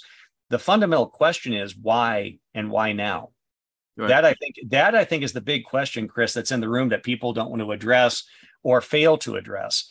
Why now is this happening? I don't think the government is arbitrarily doing anything at any time. There's always a reason. So what is the reasoning behind now changing this this you know mindset of denial that the United States government doesn't investigate UFOs since Project Blue Book shut down December 69. Why now are they acknowledging it? Why now are they bringing all this information forward? And admittedly, there's not a lot of information. There's anecdotal, right? They're they're they're quoting the number of cases that they looked at, and they could only explain one, but they're not giving us any details as far as well what was described, where was it reported, who reported it. Um, right. So we're only getting table scraps right now, but I think it lends to the possibility that down the line we may get some disclosure. Uh, people were very disappointed when the Pentagon report came out. I think some people truly felt they were going to wheel out a UFO from Roswell and a dead alien body. Um, I always say if you were disappointed, you had your, your bar set too high as far as expectations. Right, right, right. They were never going to uh, do it. it. it. didn't surprise me at all what came out, and um, but I think we have to concede though that um, we as civilians have the luxury of being loose-lipped. Right? We can talk about anything, say anything, offer our opinion. It's something altogether different when you're in the military and you're in the government because we have to acknowledge if they have detailed information regarding UFOs, and let's go one step further UFO technology. Let's say that they do have physical artifacts, they do know how these craft operate, they're trying to replicate that technology. To arbitrarily disclose that to the American public, in so doing, you have now just informed your adversaries, Russia, North Korea, China, that you have this technology. Why would we do that? that that that you have a level of responsibility once you're in a position of government, military, or or within the intelligence community to restrict certain information. You may right. think uh, from an ideological, philosophical. Well, the public has a right to know. Yes, maybe to some degree, but Russia doesn't need to know. North Korea doesn't need to know. China doesn't need to know. Uh, if we have this technology or glimmers of insight into the technology, you do not want to advertise that to your adversary. So there's very practical, real world reasons why some of this information must remain classified. I read that you assisted in diagnosing and treating patients, right, with uh, various sleep disorders. Are you still yeah. doing that to this day? No, no. Uh, my background, my background started in. I've been in healthcare now about thirty years, I guess, and uh, or uh, not quite thirty years, twenty eight years, something. I don't know. I lose track. Uh, but I started in the sleep medicine field, and I was a registered polysomnographic technician. I was the technical director for one of the largest uh, regional uh, clinical sleep labs in St. Louis at, at Washington University School of Medicine and uh, we conducted inpatient and outpatient sleep testing procedures and also were involved in a number of clinical research trials for devices and medications. So was have you had any instances where there was a connection to ufos with with that? Yes well in a roundabout way. Uh, you know people talk about the abduction phenomenon and elements of the abduction phenomenon. And some skeptics have said well some of this could be explained by sleep disorders and I think the key word there is some. Uh, I'm here to tell you uh, repeatedly in a clinical lab environment, having the patient connected to all types of equipment, uh, mes- measuring the physiological parameters, videotaping them, et cetera, listening to them. Um, in a controlled clinical lab experience, people have described things that you would swear were alien abduction. Uh, people with narcolepsy, they'll they'll have periods of sleep paralysis. And during that time, they'll either have hypnopompic or hypnagogic hallucinations as they're uh, starting to go to sleep or waking up from sleep. They're paralyzed. They see lights flying around in the room. They see figures around the bed. And again, in a clinical lab environment with other technicians in the room, patients hooked up to mater- uh, material and equipment to measure every physiological. I'm watching their heart rate, respiration, brain waves. There's there's no missing time. there's no upset in the recording. Right. Uh, these people were asleep, but when they woke up, they described elements that parallel almost verbatim much of the alien abduction phenomenon. So, what I like to say is much like UFO sightings, Chris, the vast majority can be explained away. And I would argue with abduction phenomenon, some, going back to that word some, some of these I think could be explained away as uh, sleep paralysis, right. narcolepsy, uh, hypnagogic hallucinations. and not by everyone. Again, I'm just simply saying there could be a subset that could. And if you don't know anything about sleep disorders and you're fantasy prone, or you like watching and thriving watching UFO shows that talk about alien abduction, and you suddenly start manifesting these symptoms, it would be logical for that person to say, What happened to me is what these people have been describing regarding alien abduction. Therefore, I must have been abducted. Right. So I, I just think we need to be careful. Uh, just like a UFO sighting, you just don't arbitrarily immediately jump to UFO as the explanation. Right. Let's eliminate all these issues. I've always said for the abduction phenomenon, and, and I did some regressive hypnosis w- with abductees back in the early 90s when John Carpenter was involved in UFO research for a very short time. Uh, I just found it wasn't the area I wanted to focus on. Um, but I, I find it uh, interesting that if we're going to do abduction research, it has to be, go beyond the confines of just hypnosis. I've always said, and again, uh, and I mean this in, in respect to people that have had abduction experiences, we first need to rule out all prosaic explanations. Let's let's do some blood work. Let's ensure there's no uh, pharmaceutical or illicit drugs in the system that could be leading to these people believing that they're having these experiences we need to have a comprehensive uh, family history. Does this person have a family history of sleep disorders or schizophrenia? These are logical things that we should be eliminating uh, before we jump to the alien abduction conclusion. So I always said blood work, toxicology, family history of physical and mental disease in the family. Once all that's been ruled out, then under the, the care of a licensed and trained hypnotherapist, preferably someone that's not invested in studying alien abduction, but by a clinical psychologist that maybe is trained in hypnosis. Under those conditions, I think it would be valid to then go through that. Uh, unfortunately, and I won't mention names, uh, some popular abduction researchers that I've seen video clips of, I've seen them actually offering these people under hypnosis leading questions. Right. And right. so I always like to say, for those that don't understand, hypnosis can be a valid tool. But just like any tool, Chris, I can have a hammer. And you know what I can do with that hammer? I can build a house. You know what I can also do? I can kill you with it. Exactly. It's a tool, and you need to be very careful on how you wield that tool. Awesome. Awesome. So let's get into the National UFO Historical Records Center. What is yes. it? Why was it created? Yeah. You know, uh, two weeks ago, yesterday, actually, uh, from when we're filming this, uh, we had our press releases go out. It's something that I've been working on behind the scenes for about a year now, a little over a year, actually. And uh, I've been working with a group of outstanding historians and colleagues Barry Greenwood, Jan Aldrich, I meant, mentioned earlier, Rob Swiatek, who sits on the board of MUFON, uh, Dr. Mark Rodeghier, uh, who is the scientific director for the Center for UFO Studies. He studied under Dr. Hynek and took over as scientific director, and my dear friend Rod Dyke up in the Seattle, Washington area. All of us have been researching uh, UFO cases, UFO history, and not only as uh, historians, but archivists, collectors of this material. And uh, Barry Greenwood, Jan Aldrich, and Rod Dyke each uh, possess a collection that could encompass a small home. Uh, just to give you an idea of the scale, the, yeah. the amount of material that they've gathered. Much of this is one of a kind, much like my collection. A lot of the material I have here behind me and off camera were uh, the personal case files and collections of researchers that uh, were dying or have had, had passed on. Uh, Lou Farish was a dear friend and historian.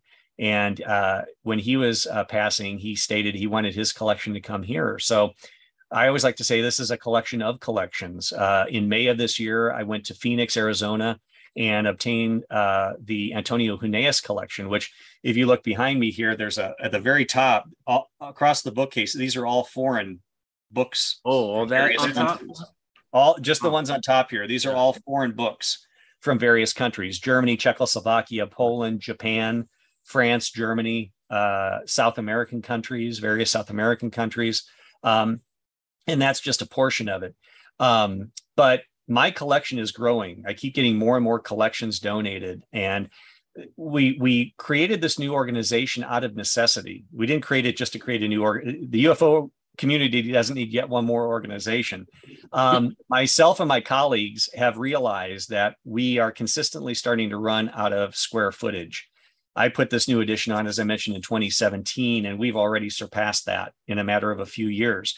Half of my two car garage is filled with ra- rows of racks of banker's boxes of historical material.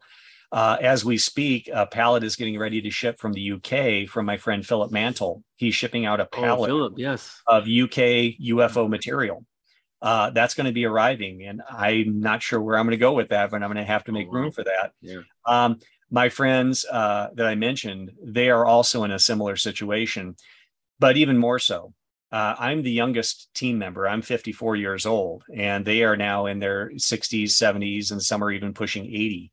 They're trying to figure out what's going to happen when I die with my collection. So, out of that rationale, we realized that this concept of a home based archive, we've outgrown right. that. We've done a great job, you know, doing it as we've done it but we're really uh, we've outgrown that. So we decided that we need to try to formulate and create a freestanding archive. And all of the gentlemen I've mentioned have agreed to centralize their material. Some's in Chicago, some's in Virginia, some is in Washington State, as I mentioned, some's in Connecticut, Boston. Uh, we're going to bring all that material together here in Albuquerque. And we created a nonprofit organization, the National UFO Historical Records Center, to raise money to hopefully try to have a building donated to us where we can bring all this material together under one roof and create a credible academic based archive. Think of the National Archives, very mainstream, very credible, but a National Archives for UFO research, dedicated only to UFO research. We've never had anything on this scale ever created in this country before. And so I think it's, it's exciting in that sense. Uh, but the two pillars of what we're trying to do is centralization of information. But as I mentioned earlier, once the material is centralized, digitization of that material. We will always keep the physical holdings, like these 1949 reports I was telling you about earlier. We will always keep the originals so people can come and look at the original documents, but we want to digitize it for the worldwide community so you can access that online. Uh, we have hundreds of thousands of news clippings and newspapers. We have thousands of audio, historic audio recordings, photographs, slides, microfilm, case files, monographs, books, journals, newsletters, uh, original artwork. I mean, any type of medium you can think of, we have documenting this history. And the collection that I have would be magnified probably tenfold once we bring all these collections together.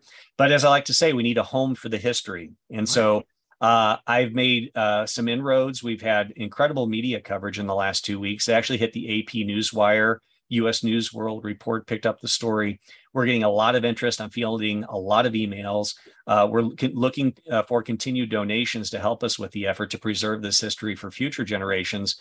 But in addition, I've made inroads with local politicians and business leaders and over the course between now and Christmas, over the next few weeks, uh, I'll be having some meetings, including with the mayor of Rio Rancho here, where I live in New Mexico.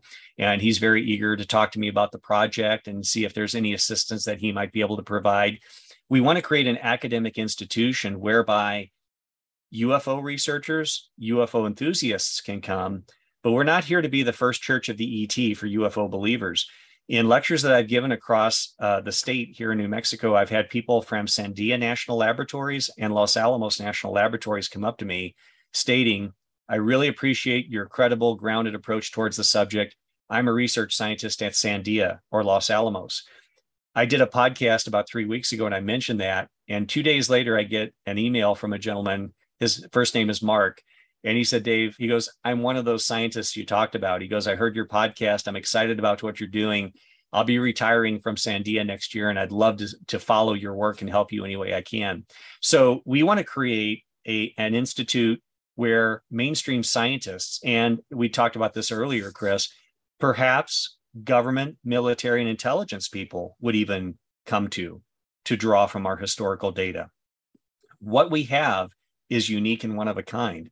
There aren't copies circulating out there. There aren't digital copies that the government has access to. If they want our data, they're going to have to come to us to acquire these records. And we want to make it available to everyone, even skeptics that are out there that are hearing this. If you're a skeptic and you want to write about uh, a skeptical attitude towards the UFO subject covering the last 75 years, you need access to the original materials. So, like a library, you don't go into a library, Chris, and they say, Why are you here? Because we need to know before we let you check out any books. right. We have to be like a library. We're open to everyone. We're yeah. open to everyone. And so the only agenda we have is, is not to believe in UFOs. The only agenda we have is to preserve the historical record. Period. That's our goal. Awesome. So it, it's going to be in New Mexico, right? You're just looking for a home. We're looking for a building in the Albuquerque Rio Rancho area. Rio Rancho is directly a suburb of, of Albuquerque. And uh, between the two, we're trying to find some viable options. Uh, we may have a lead already on one in Albuquerque. And next week, I, I may be meeting with a, a, state legislator to talk about that. And so, um, do you see this eventually in the future expanding to the point where maybe you have like a historical center in Florida, one in Cali, maybe internationally? It, de- it depends. I mean, you know, it's it's hard to predict what, what the future holds. Uh, in the short term, we would be happy just to have a warehouse, to be quite honest. But right. ideally, a, a nice commercial building with a nice, you know, front would be nice. And depending on the funding that we may hopefully raise or the building that we have donated, if we have enough square footage, we would also like to have a small museum interpretive center to display some of these pieces that yeah, I was describing, awesome. elements of the history and some of the artwork, beautiful artwork that we've acquired over the years. And uh, even possibly a small theater where we could have guests from out of town come in and give presentations. And so uh, I would argue you know, uh, our, our dream is only as big as the funding that we can receive and the donations that we can receive. But we are nonprofit. Uh, we did that intentionally to help generate uh, donations and funds. And people can go to our website and learn more about the organization. And, and even if they feel like making a donation, they can do that as well. That's great, David. So um, send me the links to everything that you want me to display on, on the on the on the YouTube page and Absolutely. my other platforms. And thank you so much for for spending time with me. I, I appreciate it. Always um, enjoy it, Chris. hey, yeah, hopefully the, the the wait was worth it. oh, it was definitely worth it. I, I went I, for sure. I went out with a bang this year.